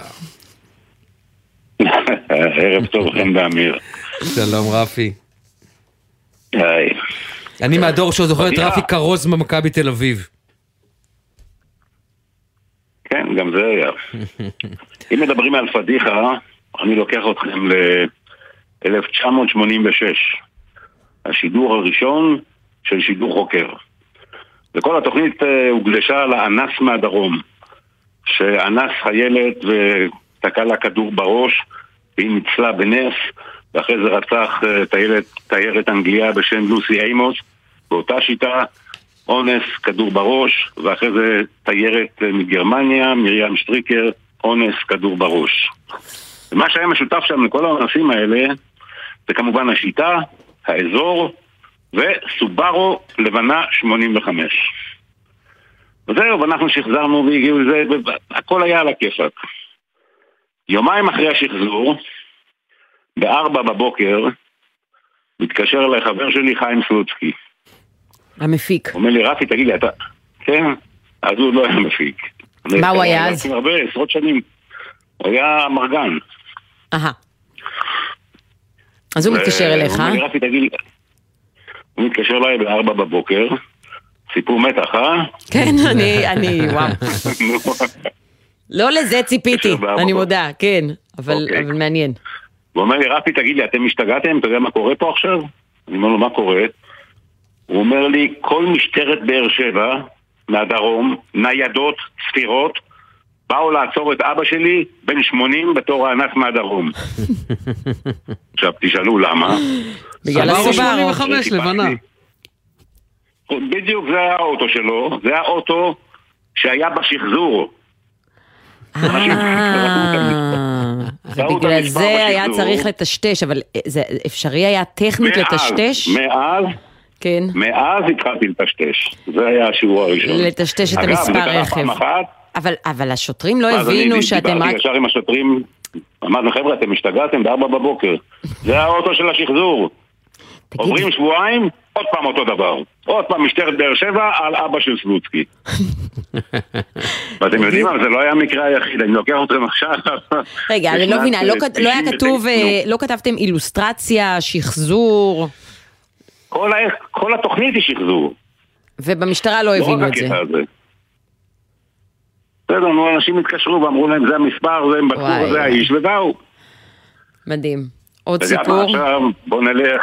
איך, רגע, 99. המעצר היה אלים, אני מניחה, אם חשבו שהוא אנס. לא, התנפלו שמה, ואז האבא המסכן התקשר מיד לחיים, והם באו מיד אליי. הם ראו השוטרים פתאום, בן אדם בן 80, איזה אנס ואיזה... הבנתי. וככה חיסלנו את זה. ועכשיו אני לוקח אתכם ל-99, ועשינו שחזור של אה, נוכל גדול, שעקץ נשים, עקץ אה, אנשי עסקים, ושיחק אותו השחקן אה, יואל ליבה. למחרת התוכנית, הוא מתקשר אליי בפאניקה. הוא אומר לי, רפי, אתה יודע שאני עצור. אני אומר לו, מה קרה? הוא אומר, שמע, אני מטייל בדיזנגוף, אנשים זיהו אותי מהתוכנית שאני הנוכל, קראו למשטרה, עכשיו אני בתוך ניידת, תגיד להם שזה אני רק השחקן ששיחקתי, שזה לא אני הנוכל. אני אומר לשוטרים מזוהים, שמע, אנחנו לא יודעים, אנחנו מזהים את הקול שלך, אבל לא יודעים שזה אתה, אנחנו עוצרים אותו. ואז הייתי צריך לנסוע למשטרת תל אביב, ושם, ושם שחררתי אותו. אבל אני- לוקחת מכל... מדהים. אני, אני לוקחת מכל הסיפור הזה את הטוטליות שלך עם העבודה שלך לאורך השנים, כי אנחנו מבקשים פדיחות, ובמקום שתביא פדיחה שקשורה אישית לאיזשהו רגע של מבוכה שלך, אם זה אולי בהנחיה, במילה שפספסת, או כל דבר אחר, אתה בעצם לוקח את העבודה שלך, את העבודה של כל הצוות, ומציג את זה כפדיחה אישית שלך. לא, זה לא פדיחה אישית, גם לא פדיחה של הצוות. אז פדיחה של מי? פדיחה משטרתית פה. אז אתה בכלל, אז בכלל, אוקיי, אז אני לוקחת את זה למקום אחר, אתה בכלל לא הבאת לנו פדיחות שקרו לך. אה, זהו, אני רוצה לשאול אותך פה, היה לך לא פדיחה ככרוז? פדיחה פדיחה ככרוז. שהיא עליך, רפי. רגע של חולשה. לא היו. לא לקחת לא את הרשימה של השחקנים, ניקדת? בבוטק 40 שנה, ואני לא זוכר, לא זוכר, ש... לא זוכר שטעינו, לא זוכר שתיקנו, לא זוכר שהתנצלתי אף פעם. ובכרוז, מה, איזה, פדיחה- איזה פדיחה יכולה להיות בכרוז? לקרוא שם לא נכון או משהו. זה גם לא היה. אין איזשהו רגע אחד בקריירה שלך, אתם מוציאים אותי פה, מוציאים אותי פתאום קדוש פה, כאילו אף פעם לא הייתה לו פדיחה ואף פעם לא זה. זה אתה אומר, אני לא כן. אה, אנחנו, אני אוקיי. לא זוכר. נו. תשמע, אז מה, דפקתי לכם את הספינה? לא, לא, זה היה מאוד מעניין. לא. אם תיזכר בעוד לא. פדיחות, אה, אני, לי אין שום התנגדות שתחזור לעוד פינת פדיחות, הפעם דברים שקרו. לך, רפי. טוב, אני, בואו נהיה רגע רציניים. כי אתם דיברתם על השערורייה הזו של העורך דין בטרגיק. דיברנו על זה, כן. כן, בטח, בטח. זהו, טוב עשיתם, זה... הקדשנו לזה. זה לדעתי סיפור ומה עם. ומה עם ענייני התאגיד? תגיד, אני מקווה שלא יגעו בו. אוקיי, אבל עכשיו כשהשר קרעי הם אומרים שהם שמים את זה רגע בצד, אתה חושב שהם יחזירו את האיום לסגור את התאגיד, או שזה אה, הולך להיכנס לבוידם לזמן מה? אם הם אמרו שהם שמים את זה בצד, אז הם נבהלו כנראה מעוצמת ההתנגדות של כולם ביחד. אין להם בעיה עם התאגיד, התאגיד עושה, עושה ועשה, בעיקר עשה, עבודה נפלאה עם כל הסדרות. הבעיה שלהם זה עם החדשות שם. זה הבעיה שלהם. בסדר, החדשות מביאות 4% רייטינג, מה אתם קופצים ונבהלים, תתעסקו עם החדשות במקומות אחרים. כן. בסדר, העניין לא הוא, העניין הוא להלך אימים, לא באמת אה, לסגור או לשנות. טוב, רפי גינת, תודה רבה. לך, תמיד מוזמן עם עוד פדיחות. הוא צריך לעשות בינתיים. רק צריך להיזכר בהן. לא, הוא צריך לעשות. נכון. רפי, תודה. ביי. להתראות. טוב, הסיפור הבא, אה, עשיתי לו קדימון קודם לכן, סיפור מרגש. אה, אנחנו מדברים על סלים ששון, זיכרונו לברכה, חייל בודד שנהרג לפני 65 שנה, נקבר בבית הקברות הצבאי ביבנה, ומאז, הוא היה גם ערירי, אף אחד לא עלה לקברו. והסיפור הזה מגיע, אה, מגיע לרמי מיכאלה, מנהל אה, תיכון אורט, אורמת אה, ביבנה. שלום רמי, ערב טוב. ערב טוב, מה שלומכם? טוב, מכאן הסיפור. קח אותנו במסע הזה, שאתם מבינים שיש כאן קבר של חייל בודד שאף אחד לא פקד אותו. נכון מאוד. אני רק אקדים ואומר, קודם כל אנחנו שייכים לרשת אורט במשרד העבודה, תחת החינוך היוצר, והמסגרת שאנחנו נמצאים בה מובילה להרבה מאוד ערכים. אה, בשבוע האחרון היה לנו מיזם מדהים של רשת אורט, אה, מיזם המילה הטובה, שהרשת כולה נפרסה בכל הארץ בהרבה מאוד מעשים טובים, למען הקהילה, עם שיח מכבד, חיובי ואוהד, ובמסגרת התהליכים האלה, אנחנו אה, כבית ספר ניסינו אה, לחשוב על משהו מאוד יצירתי. אה, חברנו לארגון החי אה, בראשות אה, עודד צורוק, והארגון הזה מוביל אה, כל הנושא של אה, החיילים הבודדים ונוער בסיכון. אה, מתוך שיח שעלה, ניסינו לראות אם יש ביבנה חיילים בודדים שנהרגו באחד אה, מהקרבות, מלחמות אה, צה"ל. ומתוך כך עלינו על אה, חייל שנהרג לפני 65 שנה בקרב שהיה במשק דן. אה, שני חיילים שהתחפשו לסורים, סליחה, שני חיילים שהתחפשו לשוטרים, נכנסו לשטח אה, חקלאי כדי אה, להכשיר את הקרקע, ואיפשהו בשלוש ורבע בצהריים חטפו אש סורית חזקה מאוד. לעזרתם הגיעו תושבי המשק, אה, אך לצערי הם אה, כבר נהרגו. אה, הקרב נמשך שם שעתיים וחצי. אבל הוא מובא, רמי, אם אנחנו הולכים, הוא נהרג, הוא נהרג, הוא מובא לקבורה, ו... זאת אומרת, אין לו משפחה, הוא ערירי גם. כן, הוא, על- הוא עלה בגפו אה, בשנות החמישים מעיראק. הגיע לארץ ללא משפחה. ו... המשפחה שלו נשארה בעיראק? נשארה בעיראק, ימים הגיע אחרי זה לארץ, אבל עדיין הוא הוכר כחייל בודד. אה, והוא נהרג אה, בקרב הזה. אה, נקבר ביבנה, בצופיה, זה יבנה הישנה. ואמרנו שאנחנו חייבים לעשות משהו כבית ספר להנצחתו של... מה היו התגובות? נורא מעניין, אתה יודע, אתה מדבר, הרי, אתה איש צבא לשעבר. אה, מה מה התגובות של הילדים? איך ילדים מגיבים לכזה דבר כזה? אתה בסופו של דבר, אתה יודע, אתה פתאום מביא אותם לסיפור כזה שבני עשרה. יש חיבור? אז קודם כל, אה, חיבור, אנחנו יוצרים את החיבור. אה, לפני הלימודים והפדגוגיה חשוב לנו ערכים. ועשינו אה, לטובת הדבר הזה הכנה. והתגובות שלהם, מה היו? אנחנו פשוט חייבים לסיים, רמי, והתגובות שלהם מה היו? התגובות היו מדהימות, התגובות היו מדהימות, הם נה- נהנו כולם לפעילות הזאת, הם נדהמו להבין שיש בכלל דבר כזה שנקרא חייל בודד, הם עצמם מנסים להבין חלקם האם הם יכולים להיכנס תחת הכותרת הזאת אה, שנקראת חייל בודד. אני חייב לציין אבל רק את האירוע המרגש שעשינו אה, עם הטקס אה, בצופיה, שהיה במעמד ראש העיר ביחד עם ממלא ראש העיר ויד לבנים של יבנה. היה שם אירוע מאוד מאוד מרגש, מצמרר אפילו, לראות את בני הנוער, לראות את הקהילה שמגיעה ושותפה לאירוע הזה. אני מעריך שהיו סדר גודל של אה, 60 איש אה, מכלום. 65 שנה לא פקדו את קברו, כמעט 65 לא פג, אה, שנה לא פקדו את קברו, ובמהלך האירוע הזה עלו לא מעט אנשים שהנציחו את אה, זכרו. אה, במעמד אה, מרגש. יפה מאוד. תודה רבה, רמי מיכאל. המנהל אורט, או מתי יבנה. תודה רבה לכם, לילה טוב. עכשיו יש לי וידוי, אמיר. מעולם לא הייתי בחרמון. מעולם. ההורים שלי לא לקחו אותי לחרמון. אה, אולי בבית ספר, אני, אני חושבת שפעם אחת נסענו לטיול שנתי, אבל לא עלינו לחרמון, לא ראיתי את החרמון מושלג. ואיתנו מיקי ענבר, דוברת אתר החרמון. שלום לך. ערב מיקי אמיר, מסוק. מכר מסוק, ב- שינחת בשדה דוב, שלא מש... אבל מחסוק. לא, עכשיו יש סיבה לזה שלא היינו בחרמון, ההורים שלי תמיד התרחקו ממקומות עמוסים בסופי שבוע, מעולם לא נסענו למקומות שבהם ידענו שיהיה איזשהו תור, וזה לא השתנה. אז הנה חן, חן, תקשיבי. קודם כל אני מזמינה אותך. אני רוצה לה, להגיד לך שבעצם אה, מהקורונה עברנו לפורמט של אה, כניסה בהזמנה וברכישה מראש, מה שהקל מאוד על הסיפור הזה, כי אנחנו מאוד מקפידים. הפקקים, יש תמיד את הפקק, את הפקק מלמטה, מי שייכנס. אלינו, תראו, על פקקים בסוף בכל האזור אין לנו שליטה, כי אנשים באים גם לטייל באזור. אבל כל המעבר אלינו וכל הקופות, וכל המעבר בקופות מהרגע שעברנו לפני שנתיים לשיטה הזאת, זה מוכיח את עצמו, אנחנו מקבלים תגובות נהדרות, ואני ממש מזמינה רגע, אותך. הקופות נפתחו כבר להרשמה מוקדמת למחר? המכ...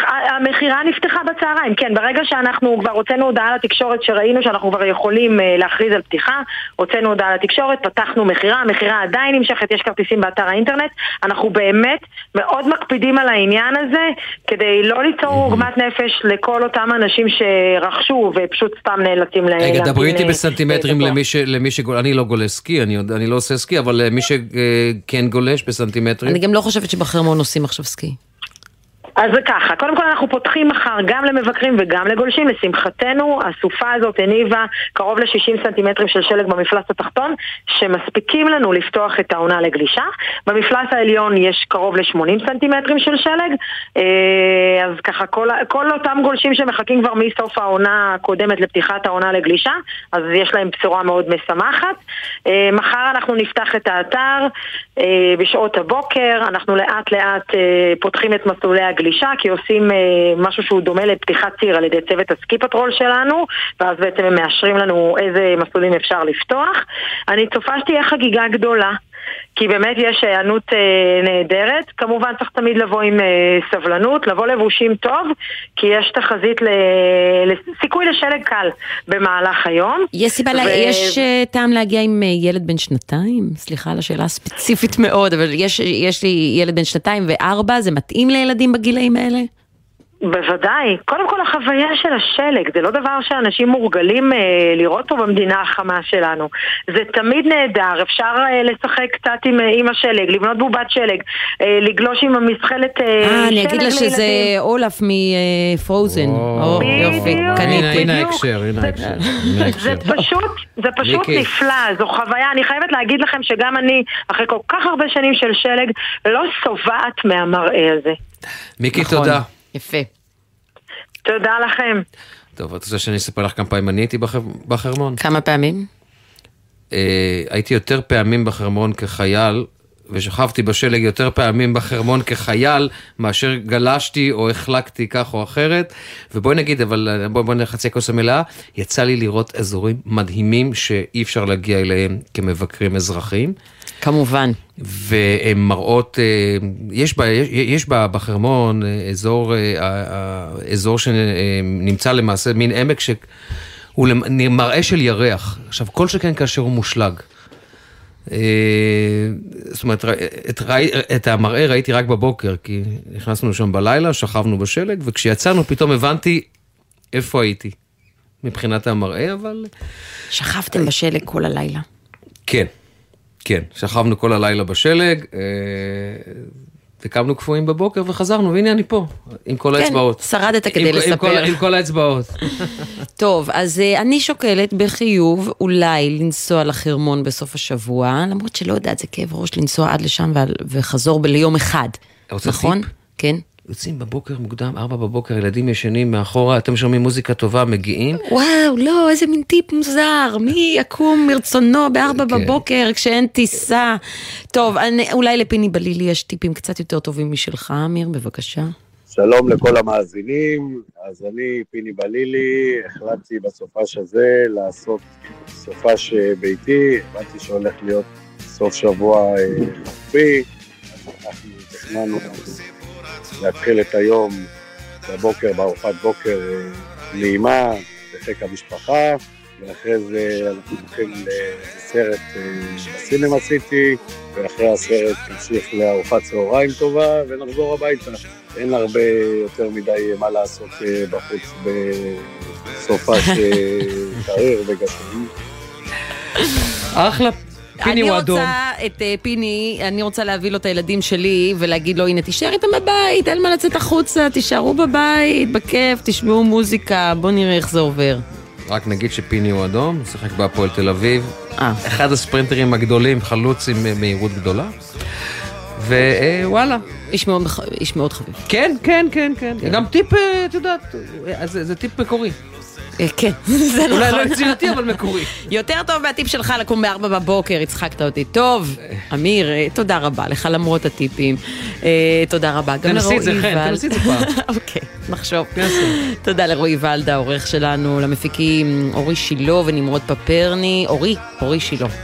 על הביצוע הטכני אורי, אורי, זה בעיה השם הזה אורי, אורי רי ואוהד מנדלוי. מנדלאוי. מנדלאוי בפיקוח הטכני, עומר נחום, עורך הדיגיטל יוסי ריס, ומיד אחרינו, העתיד עכשיו עם דרור גלוברמן. תודה לך גם, אמיר.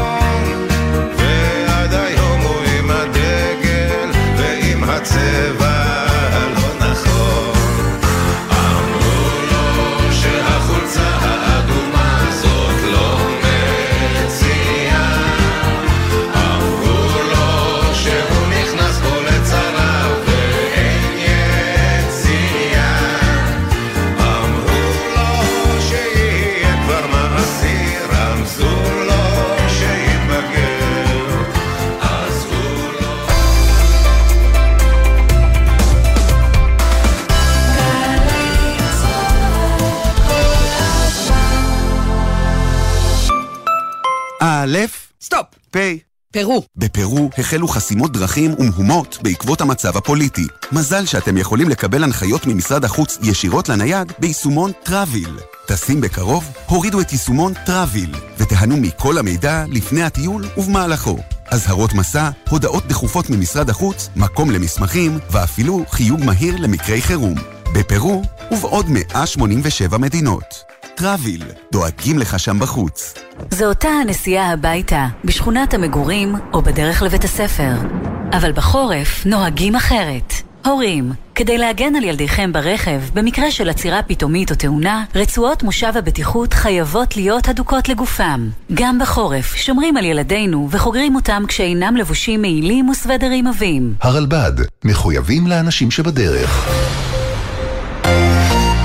שישי בשש, סוף סוף קצת שקט. אפשר לשמוע ציוץ של ציפור, רשרוש של עיתון, נחירות של שנץ. אבל כדאי לשמוע את שש בשישי.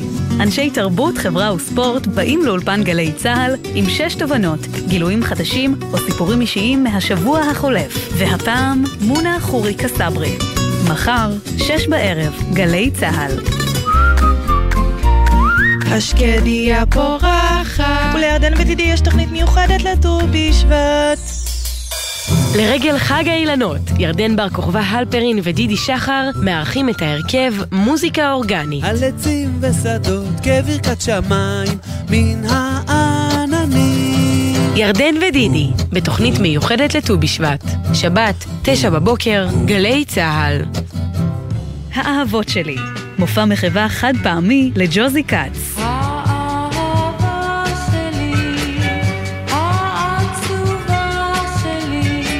משתתפים אלון עדר, אלי מגן, אסף אמדורסקי, אפרת גוש, ברי סחרוף, גבע אלון, יעל קראוס, ניקה קרני, קרן אן, קרני פוסטל ושלומי שבן, במסגרת מופע הפתיחה של פסטיבל החורף בהיכל התרבות תל אביב. רביעי, תשע בערב, היכל התרבות תל אביב, ובקרוב בגלי צה"ל. מיד אחרי